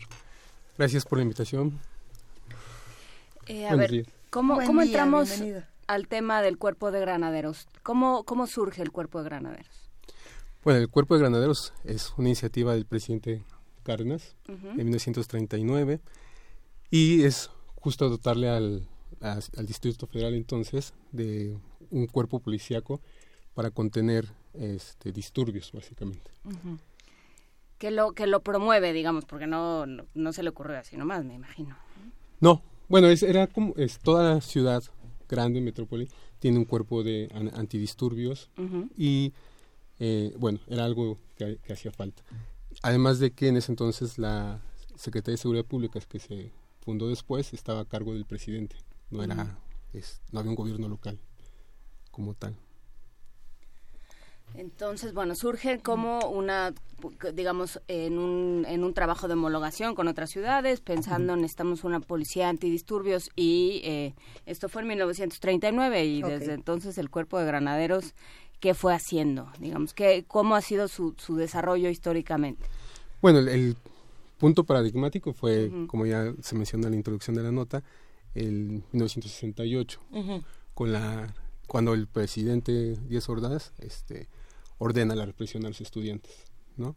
Y de ahí el cuerpo de granaderos ha utiliza- se ha visto y se ha construido eh, en México como un aparato represor de movimientos estudiantiles. Pero no nada más de movimientos estu- estudiantiles, sino también de protesta social, ¿no? En ese sentido, los cuerpos antidisturbios tienen, un, tienen una cierta eh, tendencia que se dice de derecha, en tanto que lo que buscan es preservar el orden. Que en lugar de atender las causas profundas de la insatisfacción social, lo que hacen es reprimir cualquier manifestación. Eh, se han documentado, co- como se dice eh, en la introducción, numerosos casos de represión, ¿no? Y tenemos imagen, video, etcétera. Eh, pero es complejo porque también ha- hay días que uno dice, no, no queremos a los granaderos y si uno se da un clavado a redes sociales, hay un montón de personas que también dicen, ¿cómo no los vamos a necesitar si de pronto esto se está poniendo cada vez más violento, si de pronto estas cosas están pasando por aquí y por allá? Son opiniones muy encontradas las que tenemos en, en cuanto a, en- en- en cada vez que hablamos de un tema como este las opiniones son muy encontradas qué tendrían que hacer ¿Cuál, cuál debía ser la función más allá de la represión Bueno, en realidad el- tendríamos que plantearnos el tipo de sociedad que queremos construir. ¿no? es así. Eh, si queremos construir una sociedad basada en el miedo a la ley, entonces necesitamos un Estado que su función básica sea reafirmar el monopolio de la fuerza coercitiva. Si queremos un- crear una sociedad en la que este, no necesitamos tenerle miedo a la ley y un cuerpo represivo para este, obedecer o seguir reglas de convivencia social, entonces no necesitamos un cuerpo policial tan fuerte, por ejemplo. Entonces yo creo que la discusión más allá de este, cuánta policía necesitamos es qué tipo de sociedad queremos construir Sí. y creo que ese es el mensaje que da la doctora Sheinbaum con este acto simbólico de eh, desaparecer el cuerpo de granaderos, que es plantear, queremos una sociedad diferente, ¿no? Y eso lo vemos desde las fotomultas, como cambia de fotomultas a fotocívicas. Eh, está planteando una sociedad diferente, que no va a hacerse de la noche a la mañana, sino que hay que trabajar para ello. Y que necesita replantearse la seguridad. El problema de la inseguridad fue algo que salió sistemáticamente en los eh, en los debates que sa- sale sistemáticamente en los estudios de opinión y de percepción eh, que sí de, de un tiempo para acá la ciudad se ha empezado a percibir como un lugar inseguro como un lugar eh, donde operan los los cárteles este, a pesar de que Mancera se resistía eh, donde donde existen una serie de, eh, de espacios que no que, que no nos pertenecen a todos sino que son propiedad de unos cuantos eh, delincuentes organizados. Entonces o desorganizados da lo mismo. Pero pero entonces cómo sí plantearse la, la la seguridad de la ciudad. Pienso, por ejemplo, a- ahora mismo en, en París, con todos los disturbios, está la policía antimotines cuidando los, los monumentos por razones que decidió eh, en la seguridad de, de París y de, y de Francia. Pero, ¿qué pasa en México? ¿Para qué? ¿Cómo, cómo podrían? ¿Hay una manera en la que funcionen los granaderos eh, para bien? Por ponerle algún, algún adjetivo. Ay. Sí, bueno, es que el tema de granaderos, que es justo esto de antimotines, antiprotesta, que muchas veces se Ujú. traduce como antiprotesta, eh, ese es lo problemático, ¿no? Cuando es, vamos a un cuerpo policial para contener la protesta social, eso ya es muy problemático. Sin embargo, a lo mejor sí necesitamos un cuerpo que pueda disolver este problemas como por ejemplo lo que pasó en Argentina con el partido de la Libertadores, ¿no? Que son este fanáticos de un, de un equipo y del otro y que entonces salen de control y necesitas poner cierto orden. Pero entonces ahí ya tendría un, este, una función diferente. ¿no? Este, sí necesitamos un cierto cuerpo policial que nos ayuda a mantener la seguridad, pero sí este, que no sea, por ejemplo, antiprotesta, no sea anti antimotines, porque eso ya tiene un- una idea de contener la insatisfacción social. Otra cosa sería el caso argentino, que es este más este no sé, algo que tiene que ver con fanatismo deportivo y cosas así, ¿no?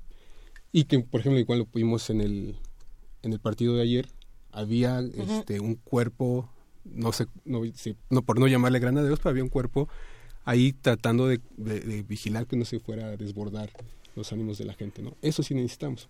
Yo creo que lo que quiere hacer la doctora es cambiar este, la agrupación simbólicamente, pero también eh, en, la, en, en sus funciones, y eso es este, hacia dónde va. ¿Qué hace distinto para, para los radioescuchas que justo están escribiéndonos en este momento un juego de, de fútbol a, a una manifestación, a una movilización social? Parece, parece ah, que lo tenemos todo muy claro, pero para tratar de diferenciar por qué en unos espacios es correcto y en otros espacios no es, no, no es bien visto, ¿qué, qué pasa ahí? ¿Cuál sería la diferencia? Bueno, este, una manifestación social lo que hace es, es salir a la calle a hacer demandas sociales que básicamente no han sido atendidas por el gobierno local o federal en turno. Sí. Y cuando primero se hace la demanda, a lo mejor se va por la ventanilla necesaria, se ignora, se ignora, se ignora, Hasta que la gente hasta salga. que la gente sale. Y entonces por eso un cuerpo que reprima esa protesta social es un cuerpo que lo que está haciendo es, ustedes no tienen derecho a, a hacer demandas, sino solamente obedecer. ¿no? Entonces eso es por lo que es problemático. En el caso de un partido de fútbol, pues siempre hay emociones, pasiones y este, que se pueden desbordar, ¿no? Y, y lo hemos visto en México en distintas partes que se empiezan a insultar y después empieza a hacerse una violencia y una este, en cadena que se puede este, salir de control. En ese caso sí necesitamos alguien que mantenga el orden. El orden. Es que las manifestaciones cuidan a los manifestantes de sí mismos, otros cuidan a los ciudadanos Claro. de los manifestantes, otros cuidan a los grupos infiltrados y provocadores de Ujú. los eh, este de todo el desbordamiento y lo controlan para disuadir a la manifestación, que eso ha Exacto. sido el uso. Claudia Sheinbaum usa la simbología del 68, pero Ujú. no sé si uno lee José Trigo o de Fernando del Paso se da uno cuenta de cómo usaron a los granaderos contra el movimiento de ferrocarrileros y cómo tuvo esa, esa sincronía con el movimiento de médicos, con el movimiento de maestros, o sea, con los movimientos de mineros. Es- es- ha sido eh, más que el cuerpo de granaderos que fue representado en el 68 como unos gorilas, ¿no? Este, son los gorilas son verdaderamente quienes los operan, ¿no? Exacto. Esos son los gorilas de traje y corbata, que son funcionarios, este, el regente Uruchurtu, este, ¿no? Todo- toda esta gente que lo- los usó. Exacto. Y, por ejemplo, aquí hay una analogía, eh, por ejemplo, de que el filósofo Gilles Deleuze usa de un cuchillo, ¿no? En el que él lo que quiere expro- este, exponer son las potencialidades que todas las cosas tienen. No hay cosas que son totalmente buenas ni cosas que son totalmente malas, ¿no? Sino que tienen potencialidades. Entonces un cuchillo te puede servir para asesinar a alguien, pero también te puede servir para preparar una ensalada riquísima, ¿no? O preparar algo este, que te nutra a ti y a otras personas. Entonces lo mismo, y es justo lo que tú comentabas, eh, no es en sí el, el cuerpo policial, sino es quién lo usa y para qué lo usa, ¿no? Y yo creo que eso podríamos aplicar igual con el caso de la eh, Guardia Nacional, que si es en realidad una militarización tipo Calderón o este que tiene ese potencial las Fuerzas Armadas o tiene otro potencial de cuidar a la gente. Yo creo que esa es una cosa que lo que nos plantea es la persona que elegimos para que dirija es importante. Vivimos actualmente en un paradigma en el que nos dicen no importa quién dirija las instituciones, si el arreglo institucional está bien, puede ser la persona más corrupta, la más represora y autoritaria, la- las instituciones van a funcionar. No es cierto. Lo que hay que hacer es tomar responsabilidad de quién votamos, por ejemplo. En nuestra historia gráfica hay unas fotografías verdaderamente extraordinarias de Daniel Aguilar, de Pedro Valtierra, de Marco Antonio Cruz. N fotógrafos han mostrado esa, esa contradicción, esa dificultad de la gente que se enfrenta a los granaderos. Fotos de Pedro Valtierra, este, recuerdo una, una, una niña indígena entre este colocándole una, una flor, entregándole una flor a un granadero. Mm. Digamos, este, pareciera que en la, en la parte gráfica ha habido más sensibilidad para ver lo- la dificultad y la complejidad de un tema como este. La contención y el ataque a los granaderos, que ha sido también de grupos este, de provocadores, que han lastimado, la cantidad de granaderos lastimados, lisiados, es enorme, ¿no? Por parte de grupos provocadores, infiltrados, que la propia, que el propio gobierno coloca ahí, ¿no? Muy Más que la derecha, ¿no? La derecha. la derecha es el gobierno, Sí. no, o sea, ¿no? Eh, Yo no, no sé si estaría de acuerdo con que la Guardia Nacional cambia eh, de acuerdo con, o que una, un, un esquema de militarización cambia de acuerdo con quien lo, con quien lo encabece. Eh, porque bueno, pues la, la historia que tenemos del ejército tiene que ver con eh, ti- tiene que ver con transgresiones, eh, con con eh, vulneración de los derechos humanos, tiene que ver con impunidad. Y no hay un esquema de justicia, independientemente de quién lo encabece, pues sí tiene que haber una, una revisión de las instituciones. Y tiene que haber una revisión de para qué las queremos. Y sobre todo me parece a mí que pensar en un esquema de seguridad a nivel nacional, pero sobre todo en, este tema que estamos tratando a nivel eh, a nivel local, pasa por eh, la, cómo establecemos los vínculos y qué hacemos con la desigualdad. Yo me parece que la violencia en los estadios pues es la misma violencia que vemos en la calle, nada más que aparentemente con, con justificación. ¿no? Yo puedo ponerme violento porque estoy enojado, porque perdí mi equipo. Sí. porque me inunda la pasión y por lo tanto puedo eh, a- emprenderla a botellazos con el que tengo junto, porque eso me justifica, en teoría. Sí. Entonces, pero es la misma violencia, la misma impunidad que se ve en la calle, es la misma impunidad que se ve con una persona que se siente envalentonada para arrastrar a un policía Ajá. que lo quiere detener, como acaba de suceder en Atizapán. Sí. Digamos, es, es una, una espiral de violencia que por supuesto pasa por eh, las policías y pasa por las Fuerzas Armadas y pasa por el eh, que, cómo estamos pensando a los elementos de seguridad, pero también pasa por eh, esquemas de desigualdad, pasa por eh, esquemas de impunidad. Cierto. Entonces, eh, pensar que es quien lo encabeza, pues no, creo que viene de fondo. ¿Cómo Sí. entenderlo? No, sí, definitivamente. eh, el problema es cuando se quieren atender los síntomas de la violencia y que usualmente se hace con policía, ¿no? Ujú. Que es lo que estamos hablando. De, este, hay un síntoma del por qué la gente se manifiesta y lo que este, haces es reprimirlo. Cuando lo que se tendría que hacer es atender las causas estructurales y profundas de la violencia. Ujú. En ese sentido, por ejemplo, yo creo que el programa de la doctora Sheinbaum- tanto como el del presidente López Obrador, están dirigiendo su atención a las causas estructurales y profundas de la violencia. El presidente lo ha repetido muchas veces, este, el problema de la violencia viene la desigualdad, este, la falta de oportunidades y, y ha establecido programas muy di- directos hacia eso. Y en la parte de las causas profundas serían justamente cómo controlamos nuestra violencia, cómo vivimos con nuestra violencia, co- Ujú. como lo que comentabas, ¿no? Este, una persona se enoja porque perdió su equipo y va y golpea a otro. esa es una cosa que no tiene que ver necesariamente con las estructuras, sí tiene que ver con nuestra estructura moral, nuestra estructura ética, que te llega un momento estás enojado y te piensas que tienes permiso de golpear a alguien o, o arrastrar a un policía. Cuando tendríamos que desarrollar estructuras éticas que nos digan, estoy muy enojado, esto es injusto, pero no voy a golpear a alguien o no voy a arrastrar a un policía. Pero, pero eso ya no, es, eso lo podemos hacer porque tú tienes esa estructura ética o porque tienes miedo a la, a la ley, Mm. a, a que te repriman.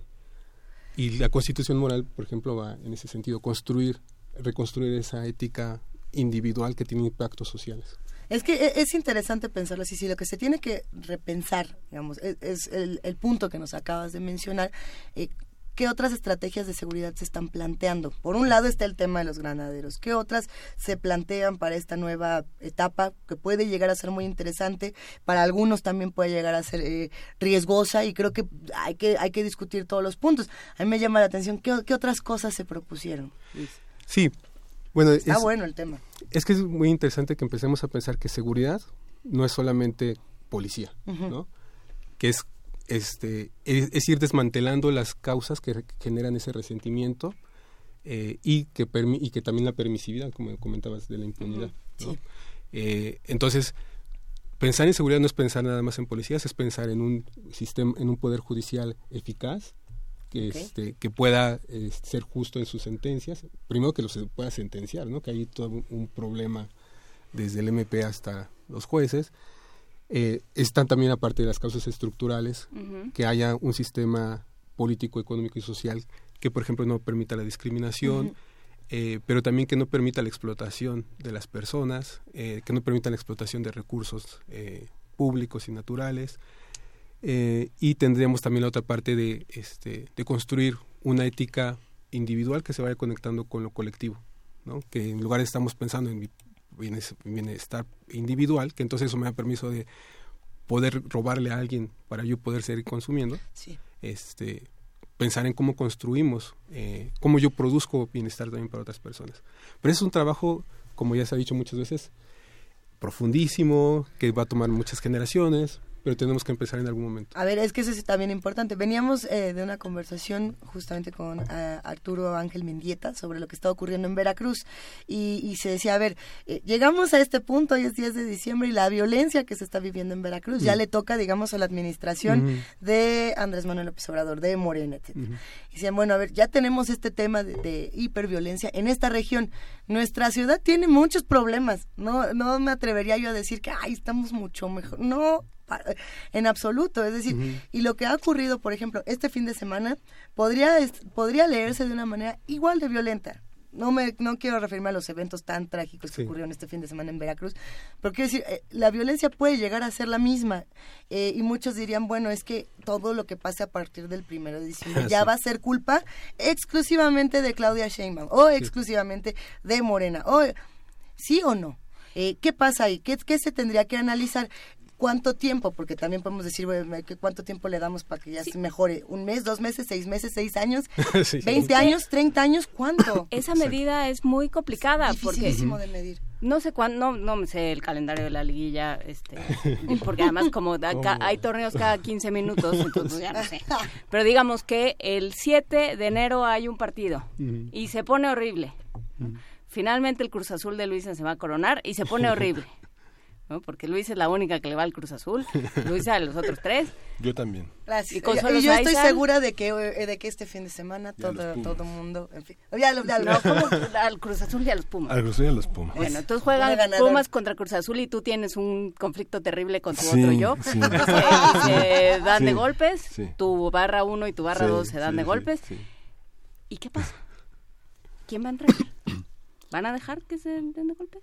O sea, va a pasar porque la Sí. ciudadanía, los ciudadanos no cambiamos de ayer a hoy, digamos. Claro. O sea, pensar en que, a lo que me refiero es, ¿esa es la medida primera que hay que tomar? O hay que tomar otras y luego ver qué se, se hace con una policía que lo, para lo que sirve es para apaciguar, por ponerlo en esos términos. Sí. Sí, bueno, la- lo que dijo la doctora Shamo es que no lo va a disolver hasta el primero de enero, o sea, esperando que este, este mes tengan para poder rearticular una propuesta. Lo que es cierto es que no va a desaparecer un cuerpo similar. Ujú. Un cuerpo que, por ejemplo, puede estar en eventos deportivos, eh, eh, otro tipo de eventos públicos. Lo que sí yo creo que va a cambiar esa idea de, de- de- represión de protestas, ¿no? de antimotines, antiprotesta. Eh, y esos definitivamente se va- eh, esos mismos no los van a despedir, los van a reintegrar a otro cuerpo, entonces este mes van a estar rediseñando esa parte. Pero esto que comentas es muy interesante porque yo estando de acuerdo con lo que dices, que no se puede quitar así de pronto, eh, pues tenemos el mismo caso con lo de la Guardia Nacional que comentabas de Veracruz, ¿no? O sea, el, el diagnóstico es más o menos parecido. Tienes la violencia tan intensa como lo que puede estar pasando en Veracruz, porque es toda una inercia. Y entonces, a pesar de que el presidente López Obrador ha propuesto este, atacar las causas estructurales de la violencia y ha implementado programas, no se pueden esperar resultados inmediatos y sin embargo, entonces necesitas un brazo fuerte. Este, necesitas hacerlo la parte suave, pero también el, la el brazo fuerte y para eso es lo que ha pensado la Guardia Nacional. Y ahí está- es que es lo curioso, ¿no? Pues es que el brazo fuerte ahí estuvo. Ajá. Ese no, es- no, no hizo nada por la violencia. ¿En cuál parte? En, el ¿En año- todo el los- país? En los años pasados. Refiriéndonos a la, Ujú. al, al tema de Calderón o a qué tema nos estamos Al tema de refiriendo? Calderón, al tema de Peña, Peña Nieto. Nieto. O sea, Ajá. Muchos años muy militarizados y la violencia Y no baja, servido. muy por el contrario. Sí. Sí, yo creo que no es una militarización, pero también tendr- bueno, ahí tendremos que entrar en un tema más este Sí, de que no, no sé si nos, Ajá, que es- nos ataña hoy. que no nada más otra vez no es un tema de policías o de militares, sino del conflicto de- este, entre poderes fácticos locales que se están dando al interior del país, ¿no? Y que son apoyados por el poder político. Y entonces es- eso es un problema que también tienes que desmantelar. Las redes políticas que están dentro de los conflictos y de las guerras entre bandas criminales.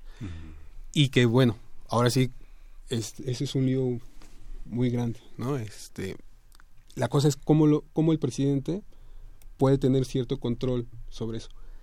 Y podemos irnos hasta de, este, desde Fox, que a la hora que dice, bueno, vamos a dejar los, los gobernadores libres, se empiezan a crear todos esos conflictos, porque no había un Estado central que estuviera controlando a los grupos criminales y a los grupos este, locales políticos.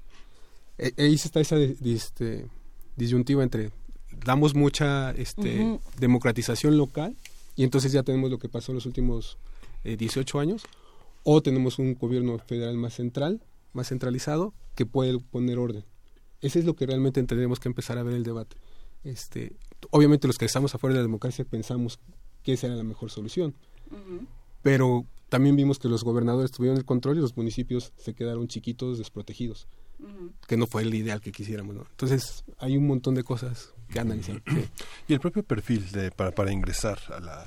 Si alguien quiere ingresar a la Secretaría de Seguridad Pública, no hay una solicitud formal para ingresar al cuerpo de granaderos. Tampoco Mm. hay una solicitud No. formal para ingresar al cuerpo de escoltas, que forman 400, según declaró Claudia Sheinbaum, que se van a disolver y se van a integrar en tareas.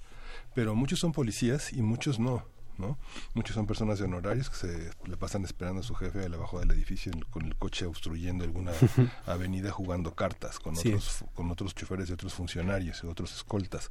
Esta parte es nunca actúan solos, digamos que hay un entrenamiento específico para los granaderos. Cierto.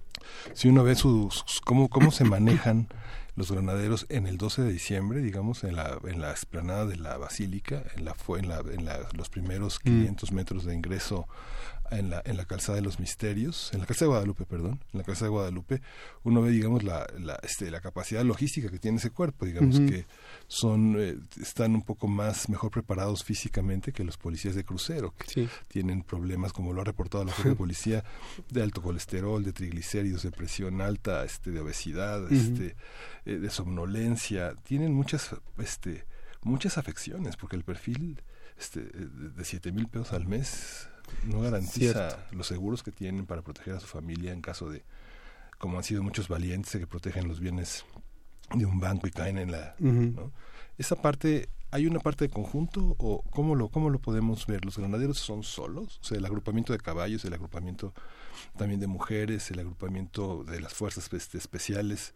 ¿Cómo entender todos? ¿Habría que reformar todo? Sí, definitivamente habría que haber hacer una reforma de la policía, ¿no? Eh, y otra vez podemos pensar que es este un tema, hay un tema de, de capacitación y de coordinación, pero también está el tema, por ejemplo, de la corrupción. Eh, es, es sabido por ejemplo, es- eh, Marcelo Ebrard en su administración ex- y cuando era jefe de la policía expuso mucho ese caso de cómo la- hay una corrupción desde los altos mandos que les empiezan a pedir cuotas en escalera, ¿no? Entonces el policía de crucero que te pide la mordida no es para ni siquiera para él, es porque es alguna cuota que le están pidiendo sus superiores. Y entonces hay que, eh, eso es un ejemplo de cómo si el liderazgo tiene que tener un impacto, porque hay un liderazgo que permite esa corrupción y haber otro liderazgo que no lo permita. Marcelo Ebrard se quiso este, oponer a eso, creo que no lo consiguió al 100%, se redujo de alguna manera, pero es una mafia también muy difícil de, controlar, y esa es la parte en la que este hay un- y es un poco lo que plantea el presidente López Obrador. Hay una- un liderazgo que permite la corrupción y entonces tenemos ciertos resultados. Si hay un liderazgo que no permite la corrupción, no es que la pueda borrar, pero simplemente no la va a permitir. ¿no? Entonces, si hay un caso de corrupción, se va a investigar y se va a la cárcel. ¿Y si le paralizan la ciudad? Eh, ese es- ajá, claro. Porque lo estamos viendo. Exacto, pero entonces ahí empezamos a ver que el, el tema no es tan simple como de instituciones, sino un tema político, de fuerzas, de, de, de poderes fácticos, que hay que encontrar este, una manera de hacerles contrapeso. Y aquí la pregunta es, ¿queremos hacerle contrapeso al, al gobierno o queremos un gobierno que sea fuerte, centralizado, para hacerle contrapeso a esos poderes fácticos que están este, provoca- provocando la violencia? O sea, que, lo- que el gobierno opere sin ninguna restricción y Ah, no, vigilancia. no, no, eso, eso de- de- este, definitivamente no puede pasar, ¿no? Sí tiene que haber este, vigilancia al gobierno. Pero lo que creo que debe haber es cierto apoyo para que si hay un, un poder fáctico que quiere parar la, la ciudad, este, pues sepan que hay el respaldo de, que la ciudad está respaldando al gobierno. ¿no? Y que es que es lo que tenemos que aprender a jugar, respaldar un gobierno para que eh, eh, emprenda acciones para erradicar corrupción, pero al mismo tiempo ser vigilantes de ese mismo gobierno. Sí. ¿no? Hay una parte que es como complicada, ¿no? Le parecen muchas policías, ¿no? La policía bancaria industrial es una. Y la policía auxiliar, que a uno le, to- le ha tocado muchas veces ver la policía auxiliar, es el, el eslabón más débil de la cadena. Gran parte son policías este, con una plaza temporal, que no son de honorarios, pero son, son plazas temporales, que los tienen todo el tiempo con un enorme miedo de perder el trabajo. ¿no? Con turnos que este, todavía tendrían que ser esa emulación del poder marcial de tener 24 por 24, 24 por 48 horas, 24 de descanso por 48 de trabajo. ¿Existe en la, en la, en la capacidad orgánica de una persona poner atención 48 horas sin, sin dormir? No, definitivamente eso es, este, viola, casi podemos decir, viola los derechos humanos de las personas, ¿no?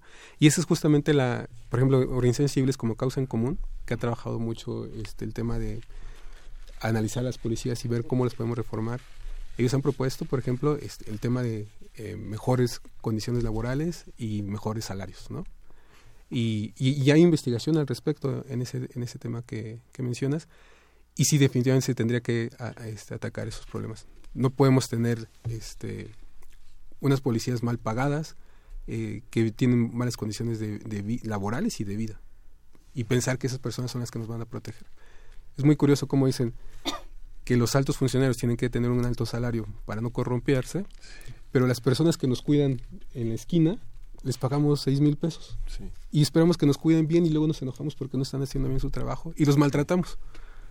Hay muchos policías de barrio que, de- de- que, que tienen un contacto muy cercano con la ciudadanía, que bueno, la gente les invita a las tortas, a los tacos, que los que los a- arropa, ¿no? Sí. Que les regala cosas. Que hay una parte muy sensible de la ciudadanía contraria a toda esta mala imagen que tienen los policías. Hay Sí. muy buenos policías, ¿no? Cierto. Digamos, tendríamos que generar una, una, una- una- un, un tema de cuidado hacia ellos, ¿no? Exacto. De respeto también, ¿no? Eh, porque ¿cómo podemos esperar que alguien este, nos cuide si no lo respetamos, ¿no? Si yo voy y cacheteo al policía, o, o lo- ¿cómo voy a esperar que me defienda después de un delincuente con, este, con un arma? Pues ya lo vulneré yo mismo, ¿no? Y, y, y desde ahí vino también un cambio cultural, ¿no? Este, darle, primero darle las condiciones físicas, materiales mejores a los policías, pero también de la ciudadanía construir un respeto hacia ellos.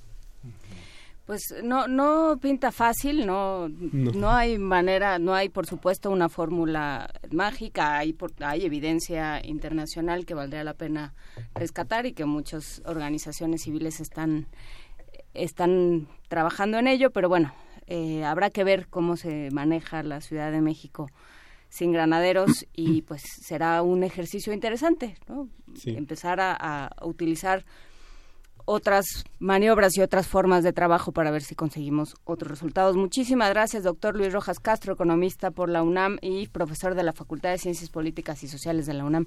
Gracias por estar con nosotros. Gracias por invitar. Cerramos esta conversación con música, Miguel Ángel. ¿Qué escucharemos Vamos a para cerrar? escuchar de Tame Impala. Eh, sí, estoy cambiando.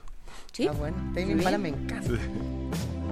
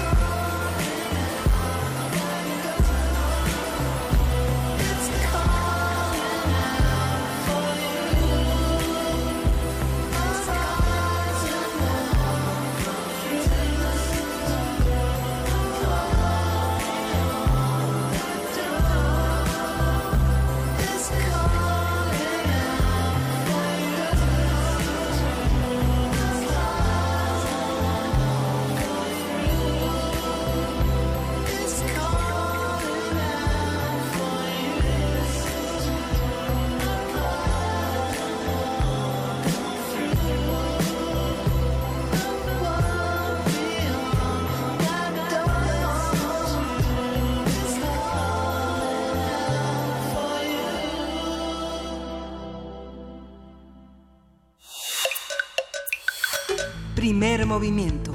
Hacemos comunidad. Este programa está por llegar a su fin a las 9 de la mañana con 58 minutos. Queremos agradecer, por supuesto, a todos los que hacen comunidad con nosotros a través de arroba PMovimiento, diagonal primer movimiento UNAM y del teléfono 55 36 43 39. En estos últimos minutos de programa hay libros que regalar que se están poniendo sobre la mesa. Wow. ¿Qué tienes ahí, Juana Inés? Pues de todo, tengo dos paquetes. Un, el primero de Grijalbo, Gigante de Lodo, Odebrecht y su historia en Zairis, la última reina de la opereta en México, de Silvia Cherem.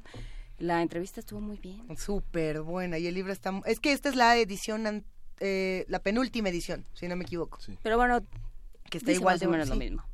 Igual Eh, de buena. Y eh, en el paquete número dos, todo esto vale comprobado, un litro de champú Banar.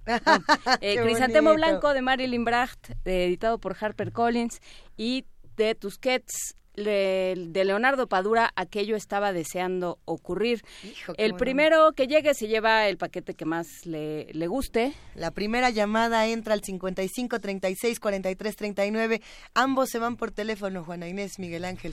Sí, por teléfono. Porque nosotros ya nos vamos. Nosotros nos Nosotros vamos. nos vamos por teléfono también. ¿A No, nos dónde? vamos, no, nos vamos a una grabación secreta, Luisa. Y que yo no me puedo. Secreta que no no, me puedo quedar. No, ¿cómo no? Uh, no, que van a hacer unos. La postergamos unos solo para que estuvieras no, tú. hombre, no, yo, yo regresé más ronca de mi semana. de Nosotros regresamos igual de desafinados que siempre. Vamos a desafinar este, este lunes 10 de diciembre. Ya nos vamos. Gracias de verdad a los que hacen comunidad con nosotros. Este programa está hecho por ustedes y para ustedes. Gracias al equipo guerrero de primer movimiento. Ay, ingenieros en cabina, redes sociales, coordinación de invitados, servicio social. Eh, ¿Quién se me está yendo? ¿Quién se me Producción, asistentes de producción, todo el clan. Que son Y nuestro operador. Por eso el primero, Ah, nuestro ingeniero. Que a todos los queremos mucho, los abrazamos y nos vamos. Gracias Juana Inés de esa, gracias Miguel Ángel Quemay. Gracias, gracias a todos. Esto fue Primer Movimiento. El mundo desde la universidad. Adiós. Radio UNAM presentó Primer Movimiento. El mundo desde la universidad.